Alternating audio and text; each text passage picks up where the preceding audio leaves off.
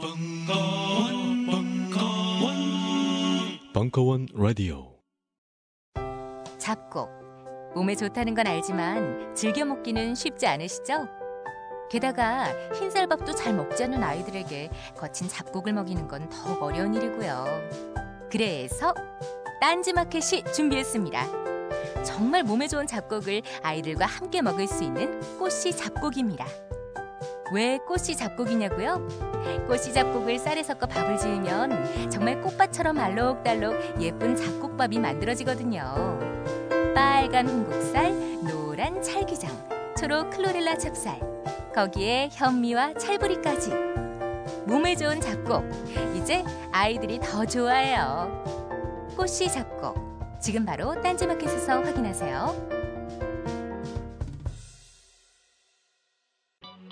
각종 대형 쇼핑몰을 충격과 공포로 몰아넣었던 딴지 마켓의 은하계 최저가 시리즈 이번엔 제6탄 물에 담궈두기만 하면 99.9%의 완벽한 항균 효과를 보장하는 인증 상품 땡큐 컵이 여러분께 6탄 돌격합니다 아십니까?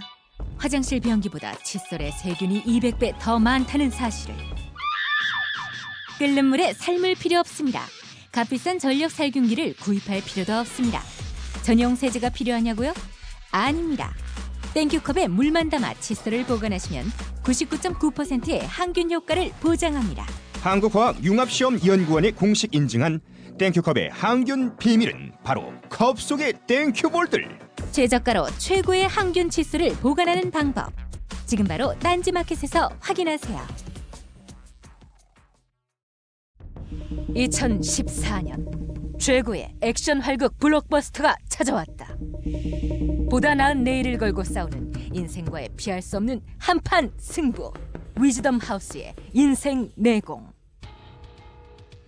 잘 만났다 취업 준비생. 그래 용케 취업을 했다 치고 그 다음엔 어떡할 거야? 다음은 무슨 얼어 죽을 다음 지금도 죽겠구만 바쁘니까 꺼져 오랜만이군 김 과장.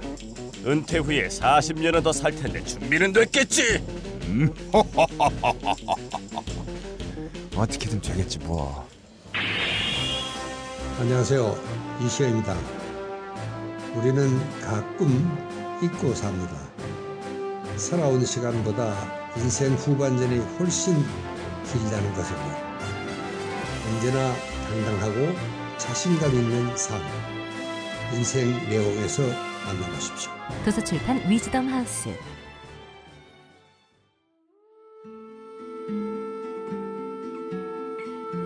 환타의 서바이벌 투어 제2탄 인도 여행의 잔기술 1월 9일 강연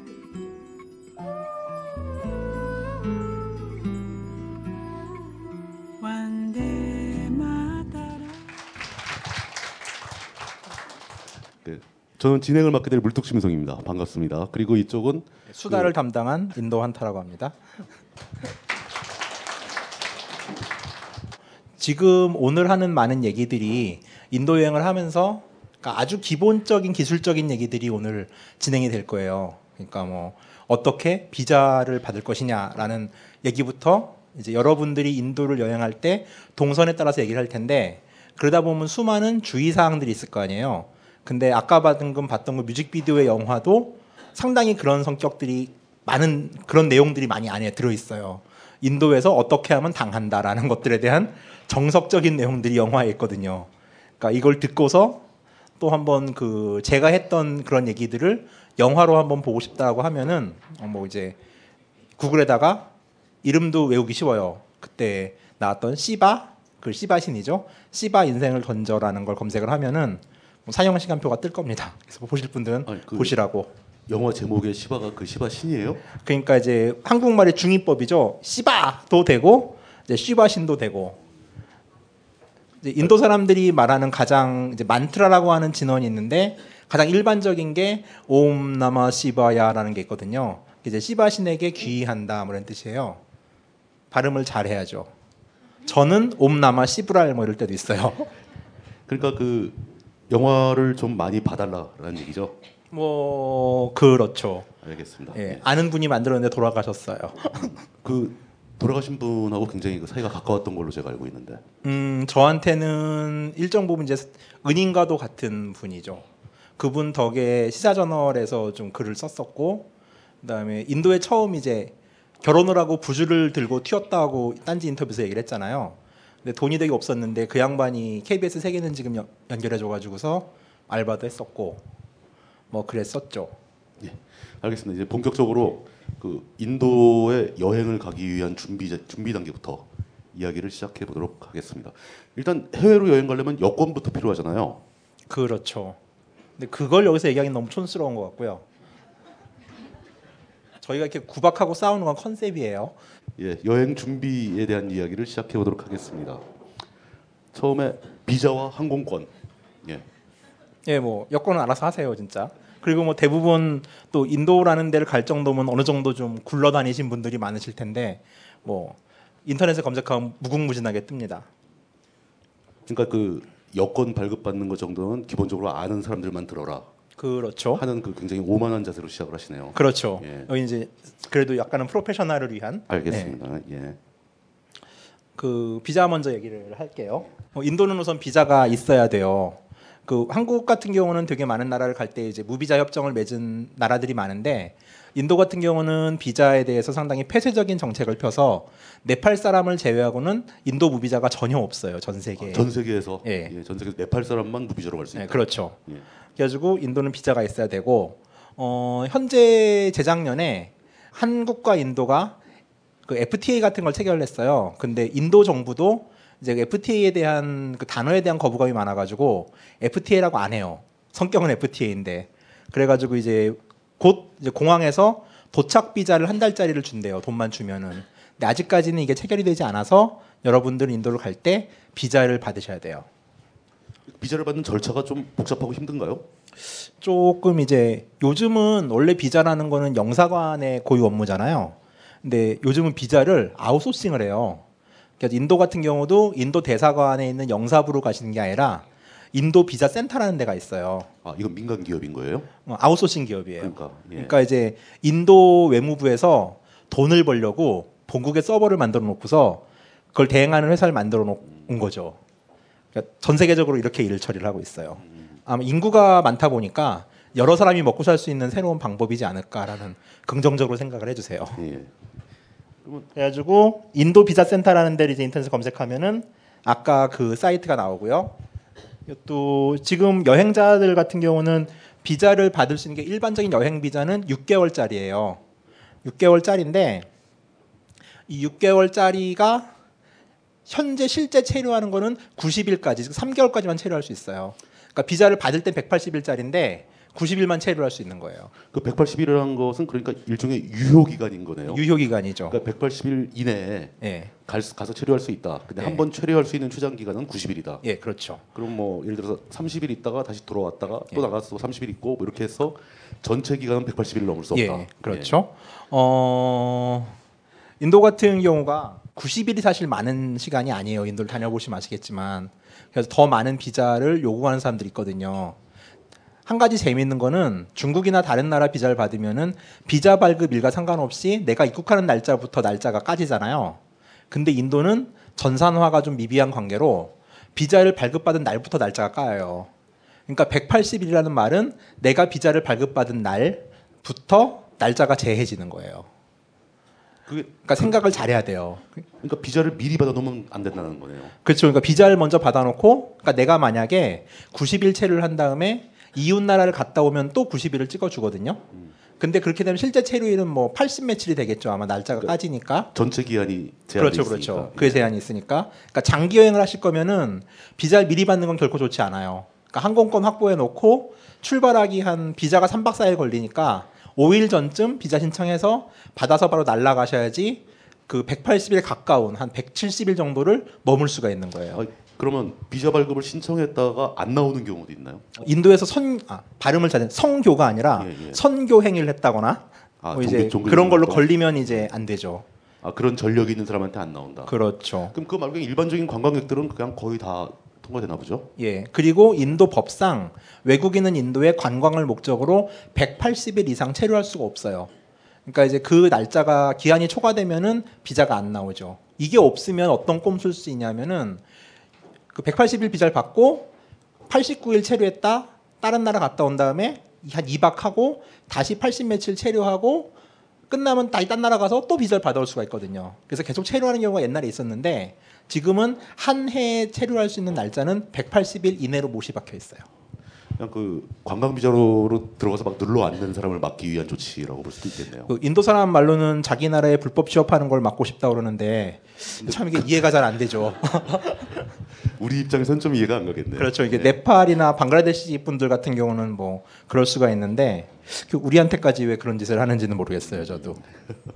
자 그리고 아, 이거 이 지문 인식은 무슨 얘기입니까? 아주 이? 거지 같은 상황이 발생했는데 올해 이제 2014년 3월부터 인도를 가려면은 지문 인식을 해야 돼요. 그러니까 지문 내 생체 정보를 등록하지 않으면은 비자를 안 주겠대요. 그러니까 지문 말고 다른 것도 되나요? 지문밖에 안 돼요. 그러면 뭐 생체 정보도 아니잖아요. 가- 강제 정보 아, 뭐, 과학적으로 들어가려고 하세요. 아, 지문은 생체 정보가 아니에요? 그건 그냥 프린트니까 뭐 저는 DNA를 채취하거나 그런 줄아 알았죠. 푸프린트는 생체 정보라고 하는 게 아니에요. 모르겠는데요. 어 그러니까 예. 저는 생체 정보라고 알고 있는데 아 근데 그 지문을 찍는 거는 우리나라에서도 그 주민등록증 만들 때 찍는데 굉장히 많은 분들이 반대하는 거잖아요. 그게. 저전 세계적으로 예. 그 주민등록 정책에서 지문을 찍는 나라가 전 세계 두 나라라고 알고 있거든요. 한국을 포함해서. 근데 이제 인도도 지금 전 국민 주민등록 시스템을 만들고 있어요. 지문 인식을 기반으로 한그 굉장히 힘들 것 같은데요, 그 나라. 사람이 워낙 많아서. 지금 6년 됐거든요. 아. 근데 반도 못 찍었대요. 그러니까 그 사이에 이제 또한 사람이 또 죽을 거 아니에요.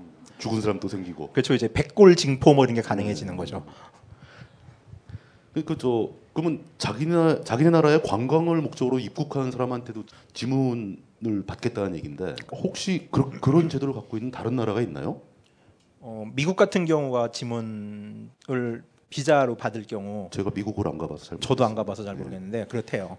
이, 저는 이 둘이 뭐 싼 나라 전문이라 여행 전문가라고 보기가 좀 힘들 것 같은데 이런 거. 아니 뭐 인도 전문가 아시아 인도는 일단 그 입국할 때 지문을 받는다. 예. 그 지문을 받게 된 계기가 있을 거 아닙니까? 그러니까 그 계기가 지금 보는 이제 신문의 페이지인데 인도는 현재 그 힌두교가 주류인 나라기도 하지만 이슬람교와의 갈등이 좀 심해요. 근데 이거는 전적으로 좀 뭐 힌두들이 잘못하고 있다고 저는 생각을 해요. minor minority에 대한 탄압이라고 보는데 그러다 보니까 이제 이 무슬림들도 이제 좀 저항을 좀 세게 하는 경우가 있죠. 그러니까 2008년 11월 달에 뭄바이 테러 사건이라고 그래 가지고 이때 인도 역사상 가장 최악의 테러 사건이 터져요. 근데 이 파키스탄에서 온 테러리스트들이 여행 비자를 가지고 들어왔대요.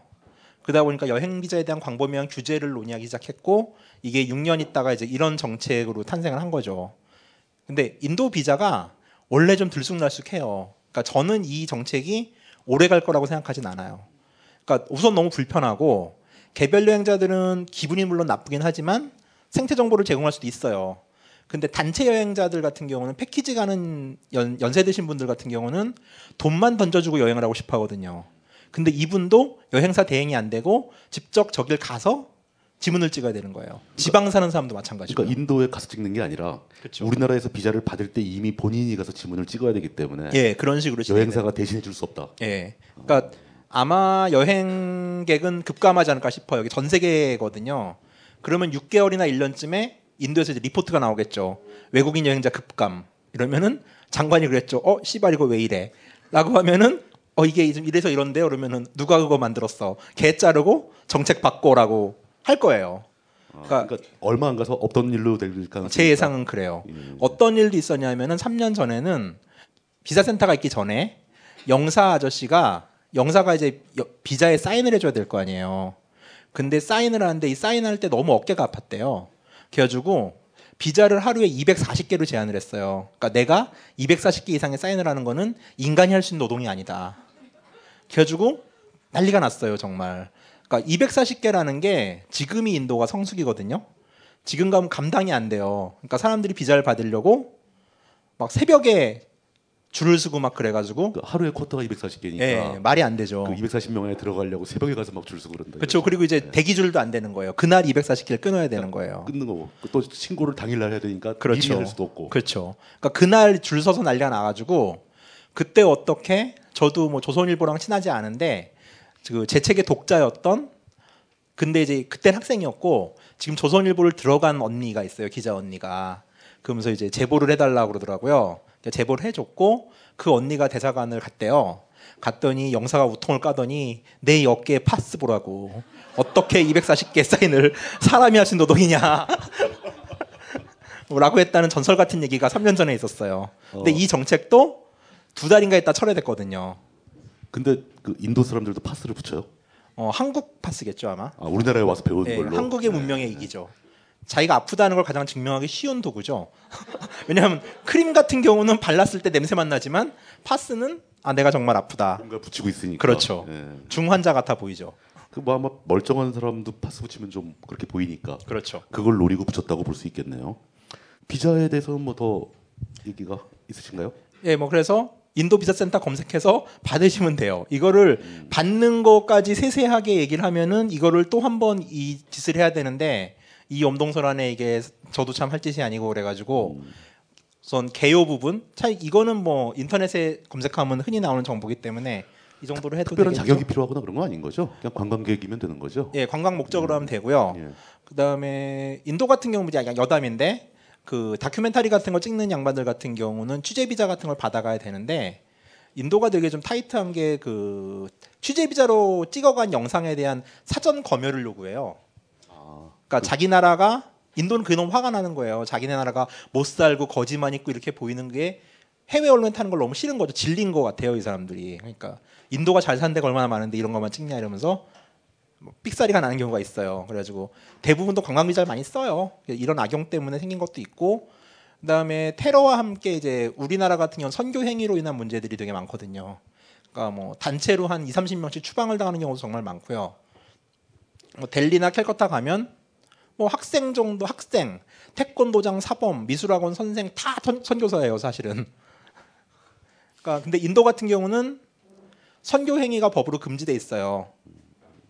근데 사실 인도가 지난 시간에 계속 얘기했던 게 그 굉장히 다양한 종교에 대해서 좀 열린 자세를 갖고 있다 그랬는데 근데 선교 활동을 하면 아무래도 그 현지인들하고 좀 충돌이 생기고 막 그런 건 있나 보죠. 음, 그거보다 아시아 국가 중에서 외국인의 선교 행위가 허가된 나라들이 일본과 한국을 제외한 몇 나라밖에 안 돼요. 그러니까 이제 우리가 세계사에서 보면 알겠지만 선교사들이 했던 역할들이 대부분 그 나라, 특히 아시아의 국가들을 식민지로 만드는데 엄청난 기여를 하잖아요. 침투의 선봉 역할인 거죠. 그렇죠. 네. 그러다 보니까 대부분의 국가에서 자국민의 선교는 가능하지만 외국인의 선교는 막는 경우가 진짜 많아요. 그러니까 이제 그게 보편적이에요 아시아에서는 사실. 그러니까 한국 같은 경우는 이제 미국과의 특수한 관계들 때문에 조금 특별하게 허락이 된 케이스죠. 결과적으로 얘기해서 인도도 예. 그러니까 그 관광 비자 같은 거를 자꾸 제한하려고 하는 게 그거를 악용하는 사람들이 많이 있어서 그렇다.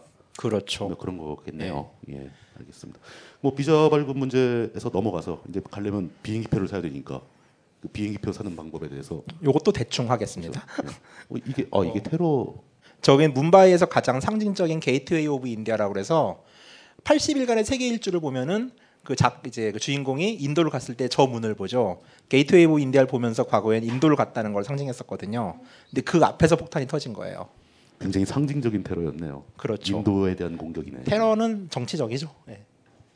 항공권 같은 경우는 옛날에 뭐 인터넷이 있기 전에는 이제 여행사에다 전화를 했었잖아요. 거기 얼마예요? 거기 얼마예요? 하는데 요즘은 작은 여행사들도 인터파크 같은 데서 끊어요 표를. 그러니까 거기서도 이제 여행사 회원들이 들어갈 수 있는 아이디가 있어가지고 요새 항공권을 구한다는 건 크게 어려운 일도 아니고 또 최저가 기준으로 소팅이 되잖아요. 그러다 보니까 내 여건에 맞는 거를 이제 구할 수가 있죠. 그리고 요새 뭐 작년부터 성폭행의 여파로 인해 가지고 전체적으로 한국을 뿐만 아니라 전 세계적으로 해외 여행객이 좀 많이 줄었어요. 그러니까 뭐 개인적으로 저의 슬픈 얘기를 하자면은 한 2012년에 인도 책 인세가 한 2천만 원이 들어왔거든요. 1년에. 작년에 1천만 원. 거의 반이 까였는데 이게 가이드북이 반이 까일 정도면은 그뭐 딴 쪽은 장난 아닌 거예요. 여행사 쪽은 더 까였다고 봐야 돼요. 그러다 보니까 요즘 표 구하기 정말 쉬워요. 혹시 그 다른 작가의 책이 더 많이 팔리는 거 아니에요? 경쟁에 밀리고 있는 거 아니에요? 그 저는 인도 책에서는 시장 점유율 88%예요. 오. 근데 책이 세 개밖에 없어요. 어, 세, 세개 있는데 88%면 거의 독점이네요. 아, 예, 그래서 그런 말도 둘이 있어요. 10% 나눠 먹는 거네. 그러니까 그 예. 제 인도 책이 11년째인데 그래서 환타가 바라보는 인도를 서술하는 환타의 관점의 과점 상태를 끊어야 된다. 뭐 이런 그 무슨 말이에요? 제 관점의 과점 상태. 그러니까 제 아. 책이 많이 팔리는데 저는 좀 여행 작가 치고는 되게 많은 얘기를 하려고 그러는 편이에요. 이렇게 막 거의 기술할 때 뭐 1890년에 지었고 뭐 이게 무슨 건축 양식이건 재미없잖아요. 그러다 보니까 뭐 이때에 대한 이야기들을 좀 많이 하는데 요즘 특이하다고 보는 사람이 있죠. 그래서 anyway. 그 예. 환타의 관점의 과점 상태. 예, 그러니까 환타의 관점의 과점 상태. 그냥 그 말 좀 적게 하라는 얘기네요. 아 그렇죠. 예. 그래가지고 성폭행 사건 이후로 비행기표를 구하기는 어렵지 않고 그러다 보니까 특가 상품이 지금은 상당히 많아요. 표가 좀 싼 편이죠. 관광객의 숫자가 현저히 감소했기 때문에 예. 예, 표를 그리고 쉽고 싸졌다. 예. 인도를 포함해서 다른 나라 여행하실 때도 마찬가지인데 요즘 같은 경우는 이제 그런 여행 검색 있잖아요. 뭐 인터파크가 됐던 와이페이모어가 됐던 이런 데서 최저가를 검색하는 거 외에 항공사에서 직판하는 표도 있어요. 그러니까 대부분 검색을 할 때 인터파크 같은 데서 검색해서 최저의 항공권을 고르는데 이제 항공권이라는 것도 유통 단계에서 그걸 누구한테 인터파크가 대행을 하면은 수수료를 줄 거 아니에요. 이 수수료가 항공사 측에서는 좀 아까울 수도 있잖아요. 그리고 표가 좀 안 팔리는 계절이 있으면은 항공사가 자체적으로 특가를 걸어요. 근데 이거는 인터파크 같은데 검색에 걸리질 않아요. 근데 의외로 싼 애들이 걸릴 수가 있어요. 그러다 보니까 처음 검색을 비행기표 관- 항공권 검색하실 때 어디를 가시던 인도를 포함해서 처음에 검색 엔진 인터파크나 와이페이머로 최저가를 검색하시고 그 다음에 그 해당 최저가가 있는 여- 항공사 홈페이지를 한 번쯤 들어가 보세요. 그러면 의외로 얻어 걸리는 애들이 나올 수가 있어요. 그러니까 그 인터파크 같은 데서 대, 대행해 주는 그 서비스 말고 예, 항공사에 직판 표죠. 직판하면 예. 더 내려갈 수도 있다. 그렇죠. 그리고 요새는 얼리버드 항공권이라고 해서 미리 끊는 항공권은 대부분 그런 이제 검색 엔진보다는 이제 그 항공사 직판으로 유통이 되는 경우가 훨씬 많아요. 미리 끊으면 좀 많이 싸게 해주나요? 음, 그것도 뭐 이렇게 행사할 때 붙으면 한 50%까지도 돼요. 아, 그 정도 그리고 50%까지. 이제 항공권에서 인터파크든 뭐든 마찬가지인데 뭐 이제 여행을 좀 하신 분은 아시겠지만 뭐 46만 9천 원은 46만 9천 원이 항공권 가격이 아니에요. 거기에 세금이 붙어요. 유류 할증료와 전쟁 보험료 해가지고서 요즘은 항공권이 50만 원이면 세금이 30만 원인 경우도 되게 많고요. 최저가를 검색해서 46만 원이 떴어요. 근데 이 표는 세금이 또 45만 원인 거예요. 그럼 총 90만 원이잖아요. 근데 어떤 표는 항공권 값은 60만 원인데 세금이 20만 원인 경우도 있어요. 그럼 총액으로 봤을 때 후자가 더 싼 거거든요. 근데 그런 것도 있기 때문에 검색 엔진에서 소팅되는 가격만 가지고 계산을 하시면 안 돼요. 꼭 그 가짜 예약 상태로 가면은 그제서야 밑에 세금을 보여주거든요. 그 세금을 더한 총액이 싼 게 진짜 싼 항공권인 거예요. 그거 보고 나서 이거 아니다 싶으면 캔슬해도 되는 거죠. 그렇죠. 그때 뭐 캔슬할 때뭐 얼마를 제한다거나 뭐 이런 건 없나요? 어, 요즘 출발 3일 전에는 자유롭게 캔슬할 수 있어요. 그러니까 뭐 그건 상관을 안 하셔도 됩니다. 그 단계별로 계속 좀 신경을 써야 싼 표를 구할 수 있다는 얘기네요. 그렇죠. 그러니까 예. 발품을 팔고 조사해야 되는 건 똑같은데 과거에는 이제 전화통을 붙잡고 말로 했던 데 비해서 지금은 이제 손가락과 마우스 드리볼 드리블 드리블이라 그러나요? 예, 그걸로 할 수 있는 시대가 된 거죠. 근데 여전히 조금이라도 좋은 표를 사시려면은 검색은 좀 많이 하셔야 돼요.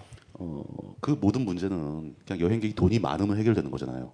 그렇죠. 예. 그래서 제가 늘 얘기하지만 여행은 돈으로 하는 게 아니다.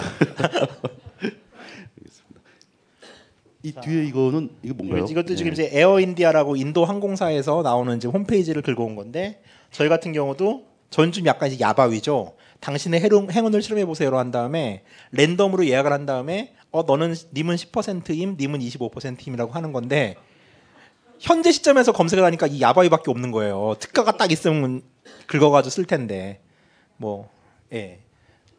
그러니까 그렇습니다.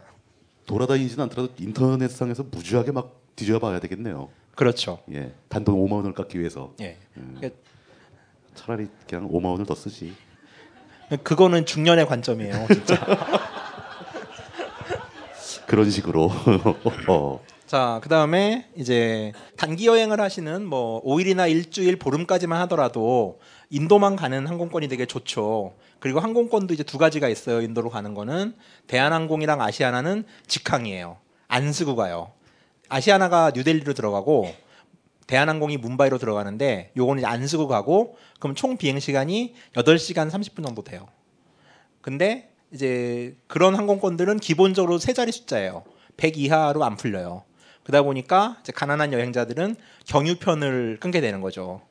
근데 만약에 일정이 한 달이나 한 달 반 정도 쓴다라면은 경유하는 도시에서도 머물 수가 있거든요.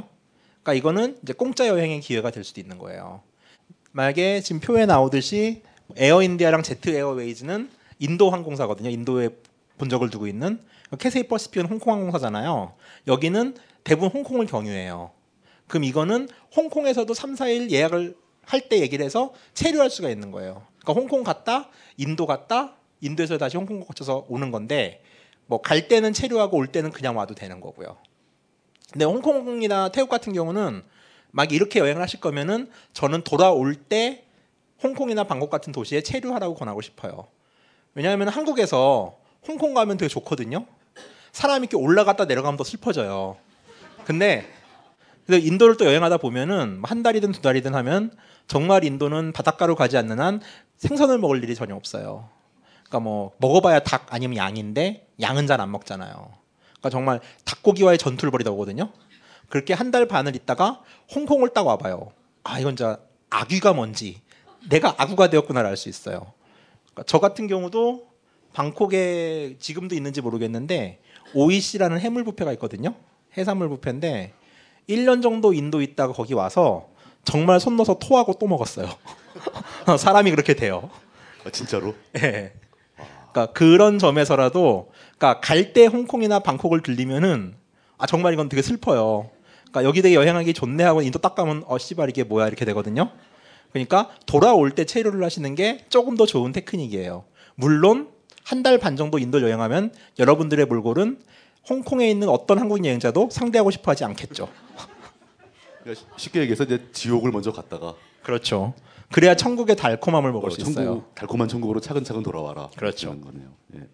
그래가지고 순서 보면은 뭐 이제 보시면 아시겠죠?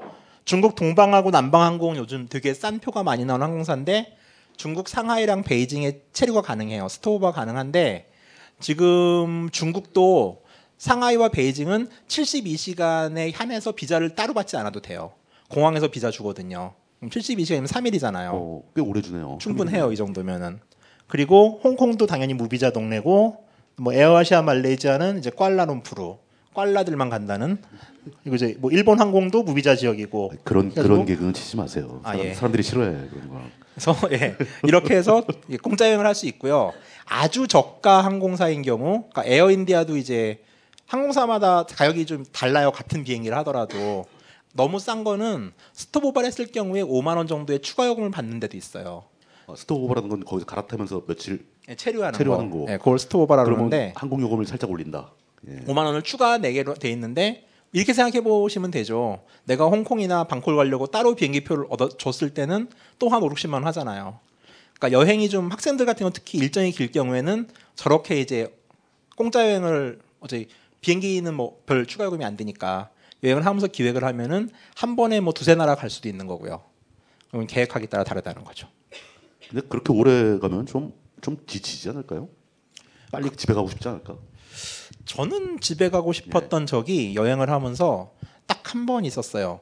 빈대한테 한 300방 물렸을 때. 근데 그땐 정말 눈물 나더라고요. 빈대한테 물리면 어떻게 돼요? 우선 빈대는 예. 모기처럼 물지 않고요. 줄을 지어서 물어요. 세 방씩 따다닥 따다닥 따다닥 점사를 쏴요. K2 기준 점사를 쏘고서 그리고 가려운 게 발작적으로 가려워요. 막 이렇게 한 군데가 딱콕 쑤시는 것처럼 가려워요. 그럼 미신이 막 긁으면 이제 피투성이가 되는 거죠. 근데 빈대 300방은요 하룻밤이면 가능해요. 그 어, 어디서 자다가 빈대한테 공격을 받은 거예요? 음, 어, 빈대는 대부분 이제 습한 건조한 데보다는 습한 데를 더 좋아해요. 그리고 이제 빈대는 6개월 동안 먹지 않고 살아남을 수 있어요. 그러니까 저 같은 경우 300방 같은 경우는 그 숙소가 좀 외지긴 했어요. 6개월 만에 저를 본 것 같아요 고기를. 그러니까 애들이 미쳐 있었던 거죠. 낫기는 빨리 낫나요? 한, 한 며칠 걸리나요? 그거 상처 평생 갈 수도 있어요. 많이 긁으면은. 아, 긁은 상처가 나기 때문에. 예. 그러면은 이제 대처 방법이 그 빈대 살충제는 별로 없거든요. 빈대를 회피시키게 한 쫓는 약은 있는데 요즘은 한국도 팔아요. 빈대 쫓는 약을 그 달라 그러면 주거든요. 공항에 있는 약국 같은 데서는. 네. 만약에 빈대에 물리시면은 대처 요령은 아주 간단해요. 우선 자기의 몸을 아주 뜨거운 물에 모욕을 하세요. 그 빈대는 대부분 움직이진 않아요. 왜 빈대겠어요? 빈대 잡으려다 초가상관 태운다고. 빈대는 침대 매트리스에 있으면은 대부분 매트리스에 있긴 해요. 잘 안 움직여요. 그러니까 나한테 옥마오질 않아요. 그래서 빈대예요. 대신 한 번 올마오면은 계속 살아요 또. 그러니까 빈대 붙는 거네 그러니까. 그렇죠. 예. 그래서 빈대 붙는단 말이 나온 거예요. 그 빈대에 물리면은 우선 모양을 보면 알아요. 줄지어서 따다닥 따다닥 따다닥 하고 물린 빈대예요. 100%. 그게 물리면은 우선 뜨거운 물에 모욕을 하시는데 빈대는 뜨거운 것과 건조한 것 햇볕을 싫어해요. 근데 뜨거운 정도가 처음에 물을 끼얹었을 때 아뜨뜨뜨 할 정도로 하시고 그 온몸에 털이 집중된 몇 군데 부위가 있죠. 그 부위를 중심으로 아무래도 살기가 거기가 좋으니까 그 입장에서는 물을 좀 많이 뿌리시고요. 그러니까 팔짝팔짝 뛰는데 비지 않을 정도의 뜨거운 물. 그리고 여행을 가려는 거야 말려는 거야 진짜. 아니 빈대를 아니 물리면 그런 드물 그런 데를 테니까 왜 가냐고 도대체. 그다음에 그 오로라 공주 버전으로 하면 빈대도 생명인데. 그리고 옷을 다 벗어가지고서 아주 뜨거운 물에 빠시고 건조만 잘하시면은 빈대는 떨어져요. 물론 방은 바꾸셔야죠. 참고로 인도의 숙소들은 빈대가 나왔다 그러면은 어 그렇구나라고 말을 하지 방값을 환불해 준다거나 보상을 해 준다거나 하는 짓을 하지 않아요. 그거 알아두시고. 알겠습니다. 이따 이따 뭐 그런 얘기가 굉장히 많이 나올 것 같은데 어, 다음 얘기로 넘어가시는 게 어떨까 합니다. 어, 예. 저는 제 얘기를 듣고 나서 돌아가는 길에 저 새끼는 인도를 가라는 거야 말라는 거라고 외쳤을 때 기분이 되게 좋아요. 왜냐하면 진짜를 얘기한 거거든요. 그게. 그리고 처음에 겁을 줘놔야 사고 안 당하거든요. 자 이제 그 비자도 처리를 했고 항공권도 구매를 했습니다. 야, 예, 이제 일정을 짜야겠죠. 예, 계획을 세워야 되는데 예. 빈대에 물리는 것도 계획적으로 물리고 막 그래야 되나요? 어, 그건 아니고요. 예. 그게 더 재미없거든요. 어 컨셉이에요 이거. 아 평소에 실제로 이래요. 자, 여행 커뮤니티에 가면은 가장 많이 묻는 질문 중에 하나가 루트를 짜달라는 거예요.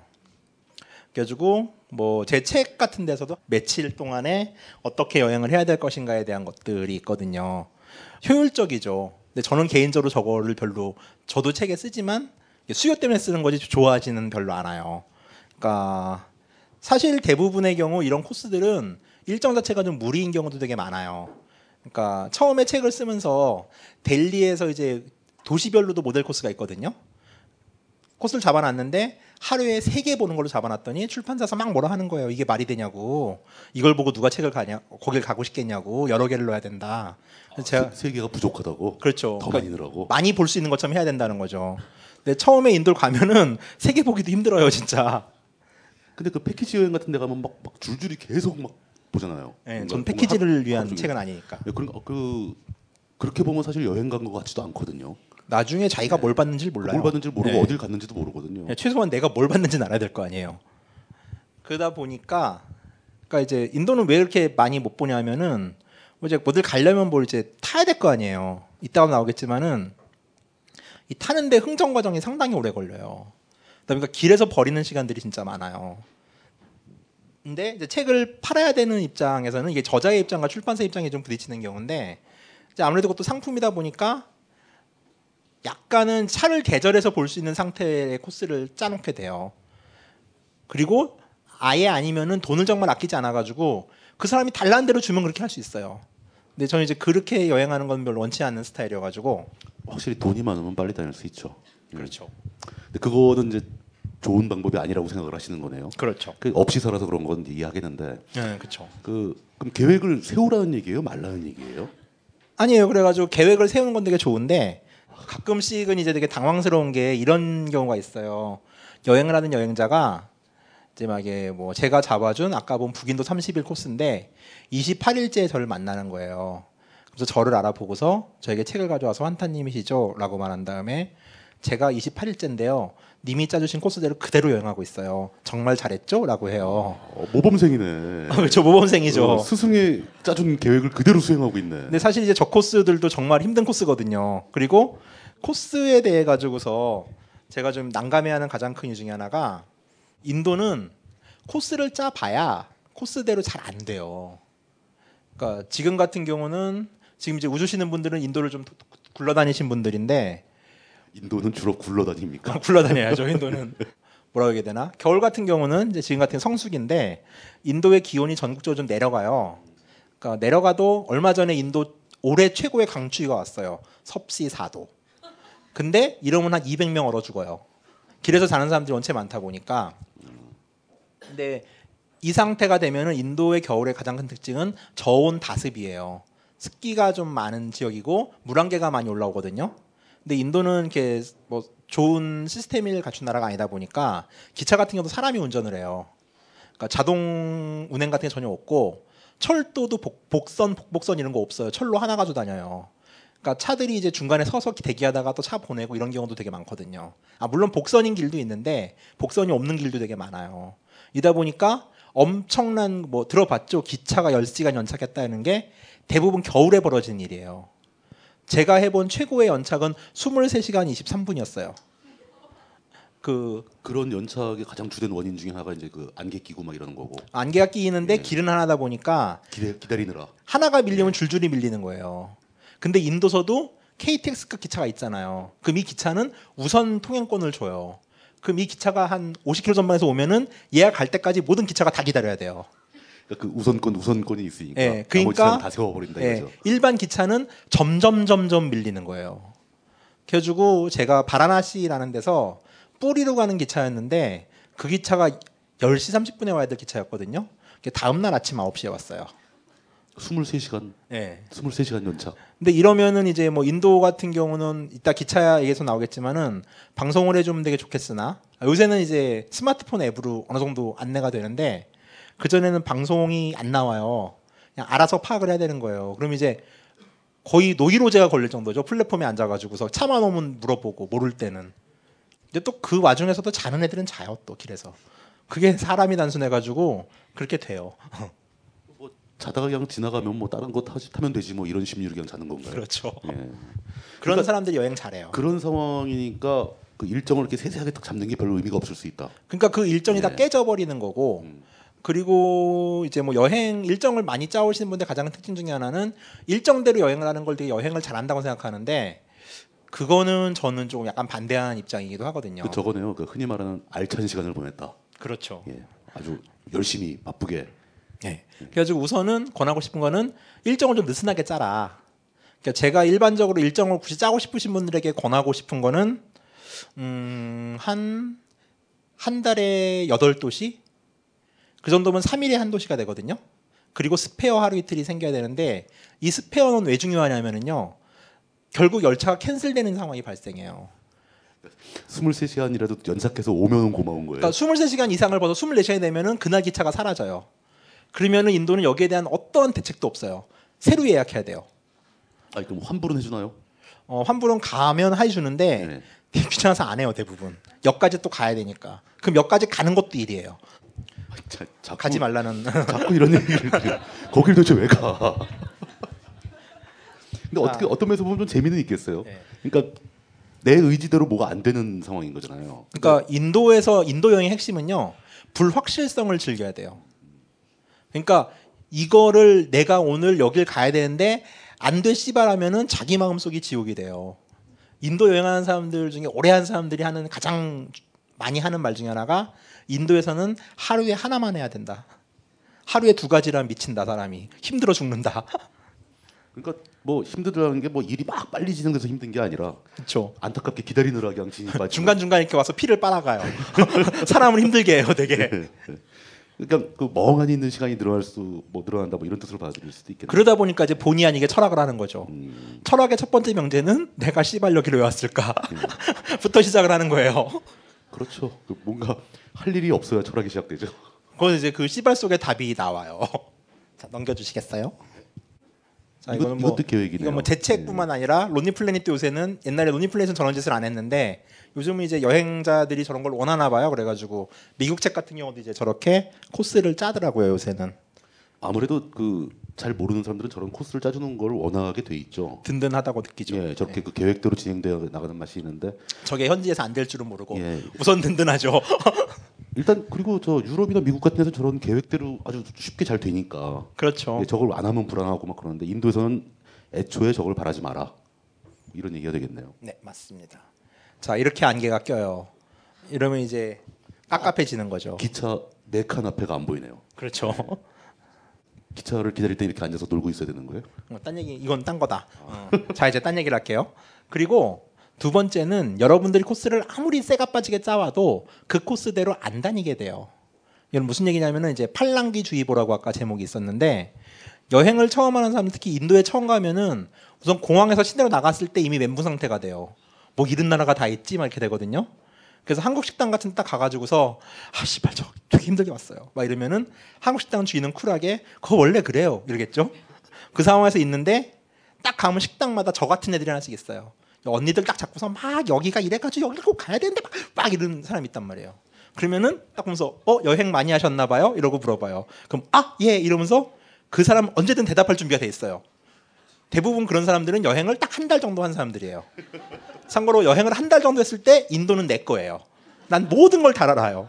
그리고 말하고 싶어 미쳐요. 내가 이만큼 알고 있는데 그렇죠. 이런 경험을 했는데 막 그러면 예. 그럼 이제 그 사람한테 가서 물어보게 되는 거죠. 그리고 또 재밌는 게 여행을 하다 보면은 처음에 이제 공항에서 시내로 나오는 게 완전 만만치 않다 보니까 모르는 사람끼리 막 얘기를 해요. 그러니까 저는 이게 특히 이제 한국의 젊은 친구들이 인도를 한번 꼭 가봤으면 좋겠다고 하는 가장 큰 이유 중에 하나가 강제 협업 문화가 가능해져요. 대부분 요즘 이제 친구들 같은 경우는 조에서 같은 조를 짜지 않는 한 협업 안 하거든요. 자기 혼자 경쟁하는 구조가 익숙한데 인도 공항을 딱 떨어지고선 존나 무섭거든요. 그러다 보니까 택시를 탄다 해도 네 명이 정원이에요. 그러면은 나와 내 친구보다 두 명을 더 물어오면은 꽉 차면은 기사가 아무리 난동을 피워도 네 명이 어떻게 제압을 할 수 있을 것 같다라는 이제 시뮬레이션이 가능해지잖아요. 그럼 그 좀 헛된 기대 같이 보이는데요. 뭐뭐 제압하는 경우도 있어요. 어, 그래요. 네. 그래가지고 보면은 모르는 사람이 말을 거는 거예요. 근데 그 사람은 안 와요. 다 처음 온, 처음 온 처지에. 그럼 이제 제가 멀리서 보면은 바보 넷이 모여가지고 막 토론을 해요. 어떻게 나가야 되지 막 이러면서. 근데 어찌 됐건 이 바보 넷이 모여가지고 어 좋은 결과를 해서 무사히 오는 거예요. 이러면서 여행자들이 그 가끔 이제 술 먹으면서 그 얘기를 정말 해요. 자기는 살면서 낯선 사람에게 먼저 말을 걸어본 게 이번이 처음이다 인도에서. 그리고 그 사람과 같이 무엇을 해본 것도 처음이다. 그래서 이제 인간에 대한 신뢰라는 부분들이 다시 또 약간 여행보단 그런 얘기로 가는데 인도에서 만들 수 있는 거죠. 이건 정말 인도 여행의 가장 큰 미덕이에요. 강제 협업 구조. 그리고 그로 인해 얻어지는 인간과의 신뢰. 썰렁하다. 예. 그래가지고 저 같은 애들이 가서 얘기를 하죠. 이제 뭐 블라블라 얘기를 하면은 그러죠. 처음 온 1일차가 근데요. 저기 제가 지금 여기서 델리에서 조두부르를 가려는데 거기 김종철이 나온 곳이잖아요. 라고 얘기를 해요. 그런 식으로 얘기를 하면은 여행을 한 달 동안 무려 한 달을 한 사람께서는 이렇게 말하죠. 아 거기 별로예요. 이러면은 4인 일행이 한 사람이 가서 그래. 또 글로 자기 자리 가서 야 저분이 여행을 되게 많이 했는데 별로래. 그럼 어 그래? 그럼 딴 데 갈까? 이게 거의 90%예요. 그러니까 코스를 아무리 짜와야 소용이 없어요. 왜냐하면 우리는 모두 팔랑귀예요. 그리고 인도에 가면 정말 팔랑귀가 돼요. 왜냐하면 무섭기 때문에. 근데 사실 그 조두불과 별로라고 말했던 여행자도 한 달이면 거길 안 갔을 수도 있거든요. 그럼 그도 누구한테 들은 거예요.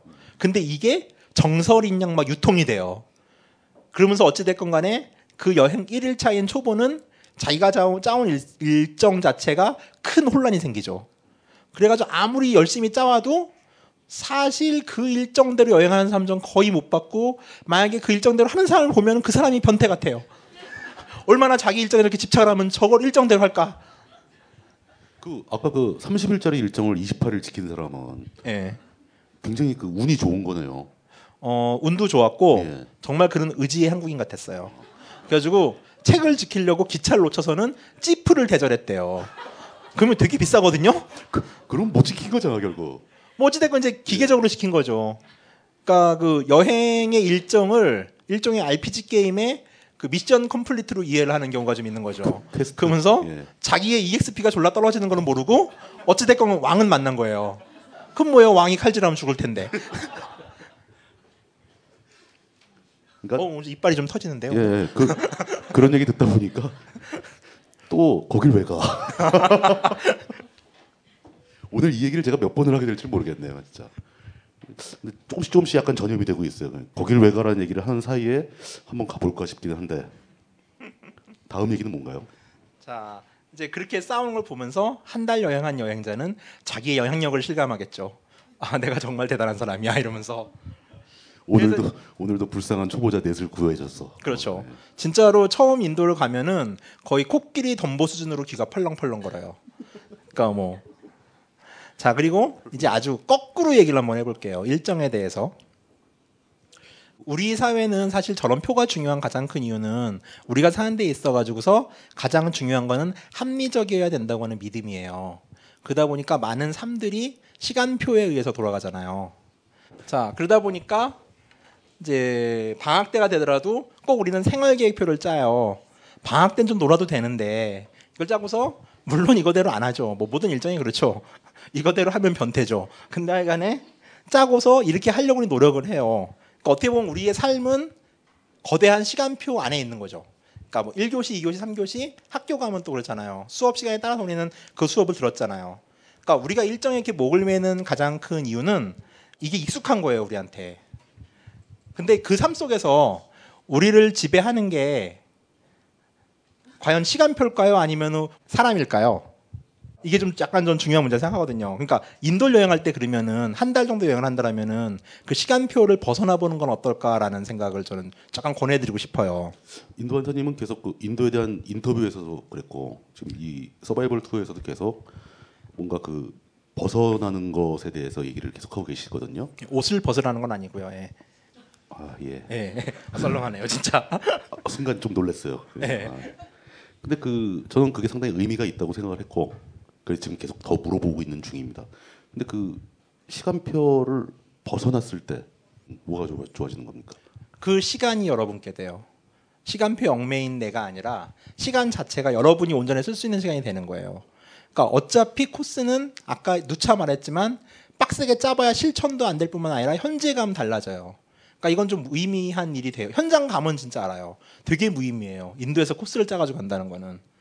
그러면 아까 제가 말했지만 한 달에 한 7개에서 8개 정도를 볼 수 있다고 그랬잖아요. 그러면은 코스를 짤 때 아예 널널하게 가는 거예요. 그냥 2배수 정도를 찝어요. 가고 싶은 도시를 책을 읽으면서. 그럼 자기가 가고 싶은 도시들이 있어요. 그럼 그걸 한 2배수 정도만 찍으면은 15개 정도가 되겠죠. 이 15개에서 A에서 B로 가는데 분명히 어느 순간 난관이 있을 거예요. 근데 그 순간에 인도는 갈래길들이 되게 많아요. 또 다른 옵션으로 내가 가고 싶은 제 2의 2 안의 도시를 갈 수가 있게 되는 거거든요. 그렇게 현장에서 진행이 돼요, 일이. 그러니까 조금 내가 이 코스를 짜놓고서 이 코스대로 하지 못하는 것에 대한 거기에 죄책감을 느끼는 사람들도 있거든요. 그런 데서부터 벗어날 수 있는 거죠. 델리에서 바로 그 겐지스 강이 있는 바라나시로도 갈 수가 있지만 델리에서 바라나시로 가는 길은 델리에서 바라나시로 바로 가지 않아도 델리 갔다가 타지마할이 있는 아그라 갔다가 바라나시로도 갈 수 있고요. 그러니까 인도는 길이 다양하다는 건 정말 큰 장점이에요. 다른 나라 유럽이나 뭐 다른 지역 같은 경우는 A로 갔으면 A에선 반드시 B로 가야 되는 정석이 있는데 인도는 A에서 B, C, D, E, F 정도까지의 길, 길이 있어요. 그러니까 선택할 수 있는 여지들이 되게 많아요. 그리고 그때 그때 형편에 따라서 움직일 수도 있어요. 그리고 델리에서 아그라를 갔다가 미투나라고 성행이 조각상이 있는 카주라를 거쳐서 바라나시로 가는 길도 있어요. 델리에서 바라나시로만 반드시 가야 되는 게 아니고 그렇게 일정 짰다 하더라도 그렇게 굳이 지키지 않아도 다른 길을 통해서 바라나시를 갈 수가 있는 거죠. 근데 처음 가는 사람은 그런 식으로 즉흥적으로 이제 코스를 짜고 막 이런 게 굉장히 불안하긴 하잖아요. 그렇죠. 예. 그래서 이제 2배수라는 거는 그 2배수와 관련돼서 가는 길 정도는 파악을 하고 가라는 거죠. 그러면 오히려 여행의 타이트함을 좀 벗어날 수가 있어요. 그냥 뭐 가다가 한 도시가 마음에 들면 한 3, 4일 거기 눌러 앉아 있다가 그렇죠. 마음 내키면 다음으로 또 가고 뭐 이런 식으로 네. 해보라. 또 도시라는. 데가 내가 책에서 보는 거랑 남과 들은 얘기랑 다를 수가 있거든요. 그러니까 바라나시 같은 경우가 대표적인데 되게 뭐 인도에서 가장 중요한 성지라 그러고 많이 가지만 바라나시가 안 맞는 사람도 있어요. 가- 바라나시가 아픈 사람들 정말 있거든요. 그러니까 그런 사람들한테는 안 좋을 수도 바라나시를 가면 아프다고요? 기가 세가지고 그렇다는 전설인데 저는 네, 저도 처음에 갔을 때 아팠어요. 어, 저는 저의 죄를 씻으려고 강물을 떠먹고서 음. 설사가 심하게 걸려가지고 뭐 하여간에 아팠어요 저도. 아플만 했네요. 예. 그리고 어떤 도시는 기대하지 않았는데 되게 좋아질 때도 있어요. 지금은 이제 많이 변했는데 그 오르차라는 데가 있는데 여기 같은 경우는 이제 과거에 제가 책을 쓸 때만 해도 유명하지 않은 데였어요. 근데 저는 갔더니 되게 고즈넉하고 좋더라고요. 그래가지고 뭐 덕분에 많이 갔죠. 최근에 한국 사람들이. 그 의외의 도시들이 있을 수 있어요. 그러니까 시뮬레이션을 머릿속으로만 하면 내가 현장에 있지 않잖아요. 현장에 있지 않은 상태에서 남들의 블로그랑 책만 보고서 코스를 짜는 것도 되게 무의미한 거예요. 그건 그 사람의 관점일 뿐인 거죠. 실제로 그런 도시 같은 게그 여행자와 잘 맞거나 잘 안 맞거나 하는 그런 게 있다는 얘기는 저도 많이 들어봤거든요. 예, 궁합이 있어요, 진짜로. 예. 실제로 그런 게 막 느껴지고 많이 그런 현상이 벌어지고 그러나요? 딱 갔는데 어, 여기 되게 마음이 편안하다라는 데는 진짜 있어요. 그리고 마음이 편한 곳에 가면 왠지, 왠지 막 일도 잘 풀리고 막 그러겠네요. 그 일이랑 무슨 일을 아니 말씀하시는 그러니까 거죠? 뭐더더 싸고 좋은 숙소를 구한다거나 뭐, 네, 뭐 그런 것도 있을 수 아, 있고. 무슨 일을 생각하겠는데 그래. 어, 그, 그러게 말이에요. 전적으로 어떤 도시가 좋고 싫고는 내 취향이고 그건 자기의 감을 믿어야 돼요. 그리고 내가 이 도시가 되게 좋은데 내 일정에서 여기를 이틀밖에 안 머물러 그랬으니까 이틀 만에 간다는 거는 다시 거기를 오려면은 또 비행기표 사야 돼요. 그러니까 기본 100만 원이 더 추가가 돼야 된단 말이에요. 물론 그런 식으로 인도를 한번 더 오고 그래서 저의 개정판을 사면 더 좋은 저로서는 좋은 일이지만 여행하는 사람 입장에서는 손해인 거죠. 많이 어느- 본다고 좋은 건 진짜 아니거든요. 어느 도시에 딱 가는데 너무 마음에 들어가지고 네. 일정을 다 포기하고 쭉 가만히 있게 되는 그런 경우- 사람들도 있어요, 진짜. 아마 제가 가게 되면 그렇게 될 것 같아요. 어디다 던져드릴까요? 알겠습니다. 그 참 그 저는 그 생각을 많이 해봤습니다. 환타님 얘기를 듣고 그, 아 그렇게 그렇게 여행을 다니는 방법이 좋다면은 혹시 이게 우리가 삶을 살아가는데도 이런 부분이 좀 필요한 게 아닌가 음, 생각도 해봤거든요. 그 얘기는 여기까지만 합시다. 예.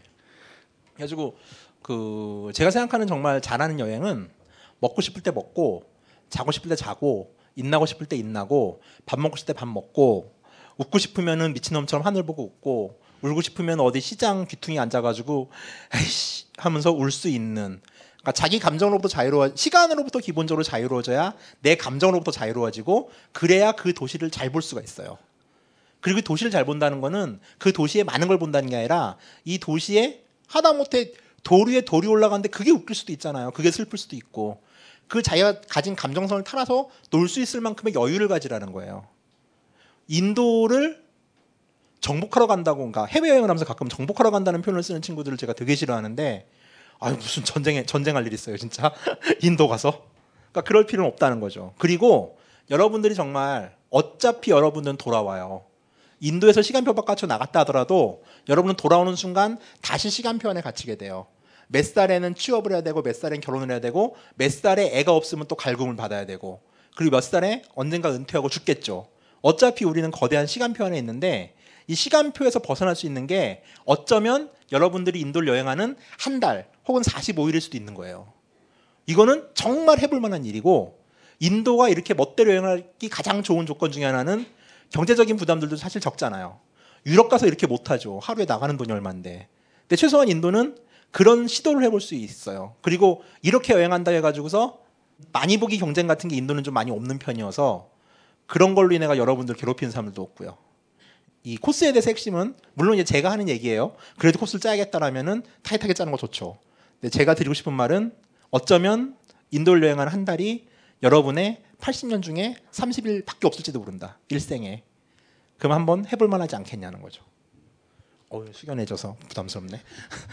어, 은근히 설득력이 있어요. 네. 한번 해보고 싶어. 저 이빨 많이 깠어요 이걸로. 예. 네.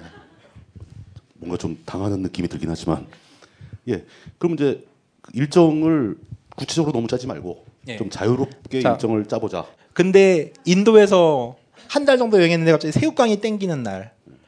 새우깡이 먹고 싶어서 술 먹는 마음.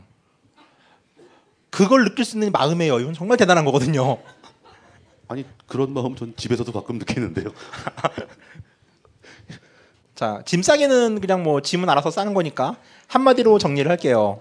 인도에서 짐 싸기는 한마디로 얘기하면은 이런 말이 있어요. 인도에 인도 여행에서 여러분들이 처음 여행 처음 인도를 갈때 들고 가는 짐의 무게는 여러분들의 전생의 업보의 무게다. 라는 말을 제가 15년 전에 그냥 어느 날 술 먹다 생각해서 만들었는데 오 이걸 막 광범위하게 속, 속담처럼 쓰는 거예요.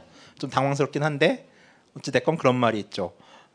그게 좀 걱정이 많아서 그런 것 같은데 여행 가기 전에 짐을 싸보신 분 알겠지만은 여행을 가기 전에는 세상에 이렇게 필요한 게 많을까 싶을 정도로 정말 넣어야 될 게 많아요. 가방의 무게는 한정돼 있는데 근데 막상 또 여행을 다녀보면은 세상 사는데 그렇게 필요한 게 많지는 않거든요. 그러니까 집을 나서기 전처럼 가져 다닐 게 많진 않아요. 현장에서 보면은. 그러니까 배낭여행이라는 거는 기본적으로 모든 짐을 내가 가져 다니는 거잖아요. 특히 인도는 트렁크로 여행하기가 좀 힘든 나라예요. 왜냐하면 도로 상태들이 안 좋고 똥이 많다 보니까 이제 배낭이 아닌 트렁크를 끌고 인도 여행을 가면은 그 매일 그 바퀴에 낀 똥을 그 나무 가지로 막 파내는 그런 중노동에 시달리게 되고 심지어 똥에 껴서 바퀴가 안 굴러가는 뭐 일도 생길 수가 있어요. 그런 데를 왜 가? 그래서 기본적으로 메고 가는 게 아주 좋아요. 근데 우선 예, 네. 그저 배낭 여행이라고 치고 네. 그 뭘 넣어가야 되는 거예요? 뭘, 뭘 가져가야 되는 거예요? 뭐 쌀을 담아서 가야 될 필요는 없잖아요. 어 그렇게 디테일한 건 준비 안 했는데 어. 그냥 할수 있으면 뭐 하면 되죠 뭐 그거는 뭐아그뭐저 농산품이나 뭐 이런 건 공항에서 통과가 안 될 것 같은데. 농산품을 왜 가져가요 근데 아, 그러니까 예. 그러니까 우선 뭐 이런 질문에 대비하기 위해서 예. 요즘은 인도에서도요 휴지를 팔아요 음, 가끔 요즘도 휴지 가져오시는 분들이 있는데 휴지도 안 파는 줄 알았지. 15년 전 얘기예요 그거는 아 그 전엔 정말 휴지가 없었어요 그래가지고 휴지를 처음에 한 15년 전에 인도 여행할 때는 배낭의 3분의 1이 휴지인 언니들이 진짜 많았어요 근데 요즘은 휴지 팔아요 물론 휴지가 질은 별로 좋지 않아요 그리고 아, 물휴지는 없겠지. 물휴지. 물휴지도 있어요 요새 물휴지 마트 가면 있어요? 있어요. 예. 어.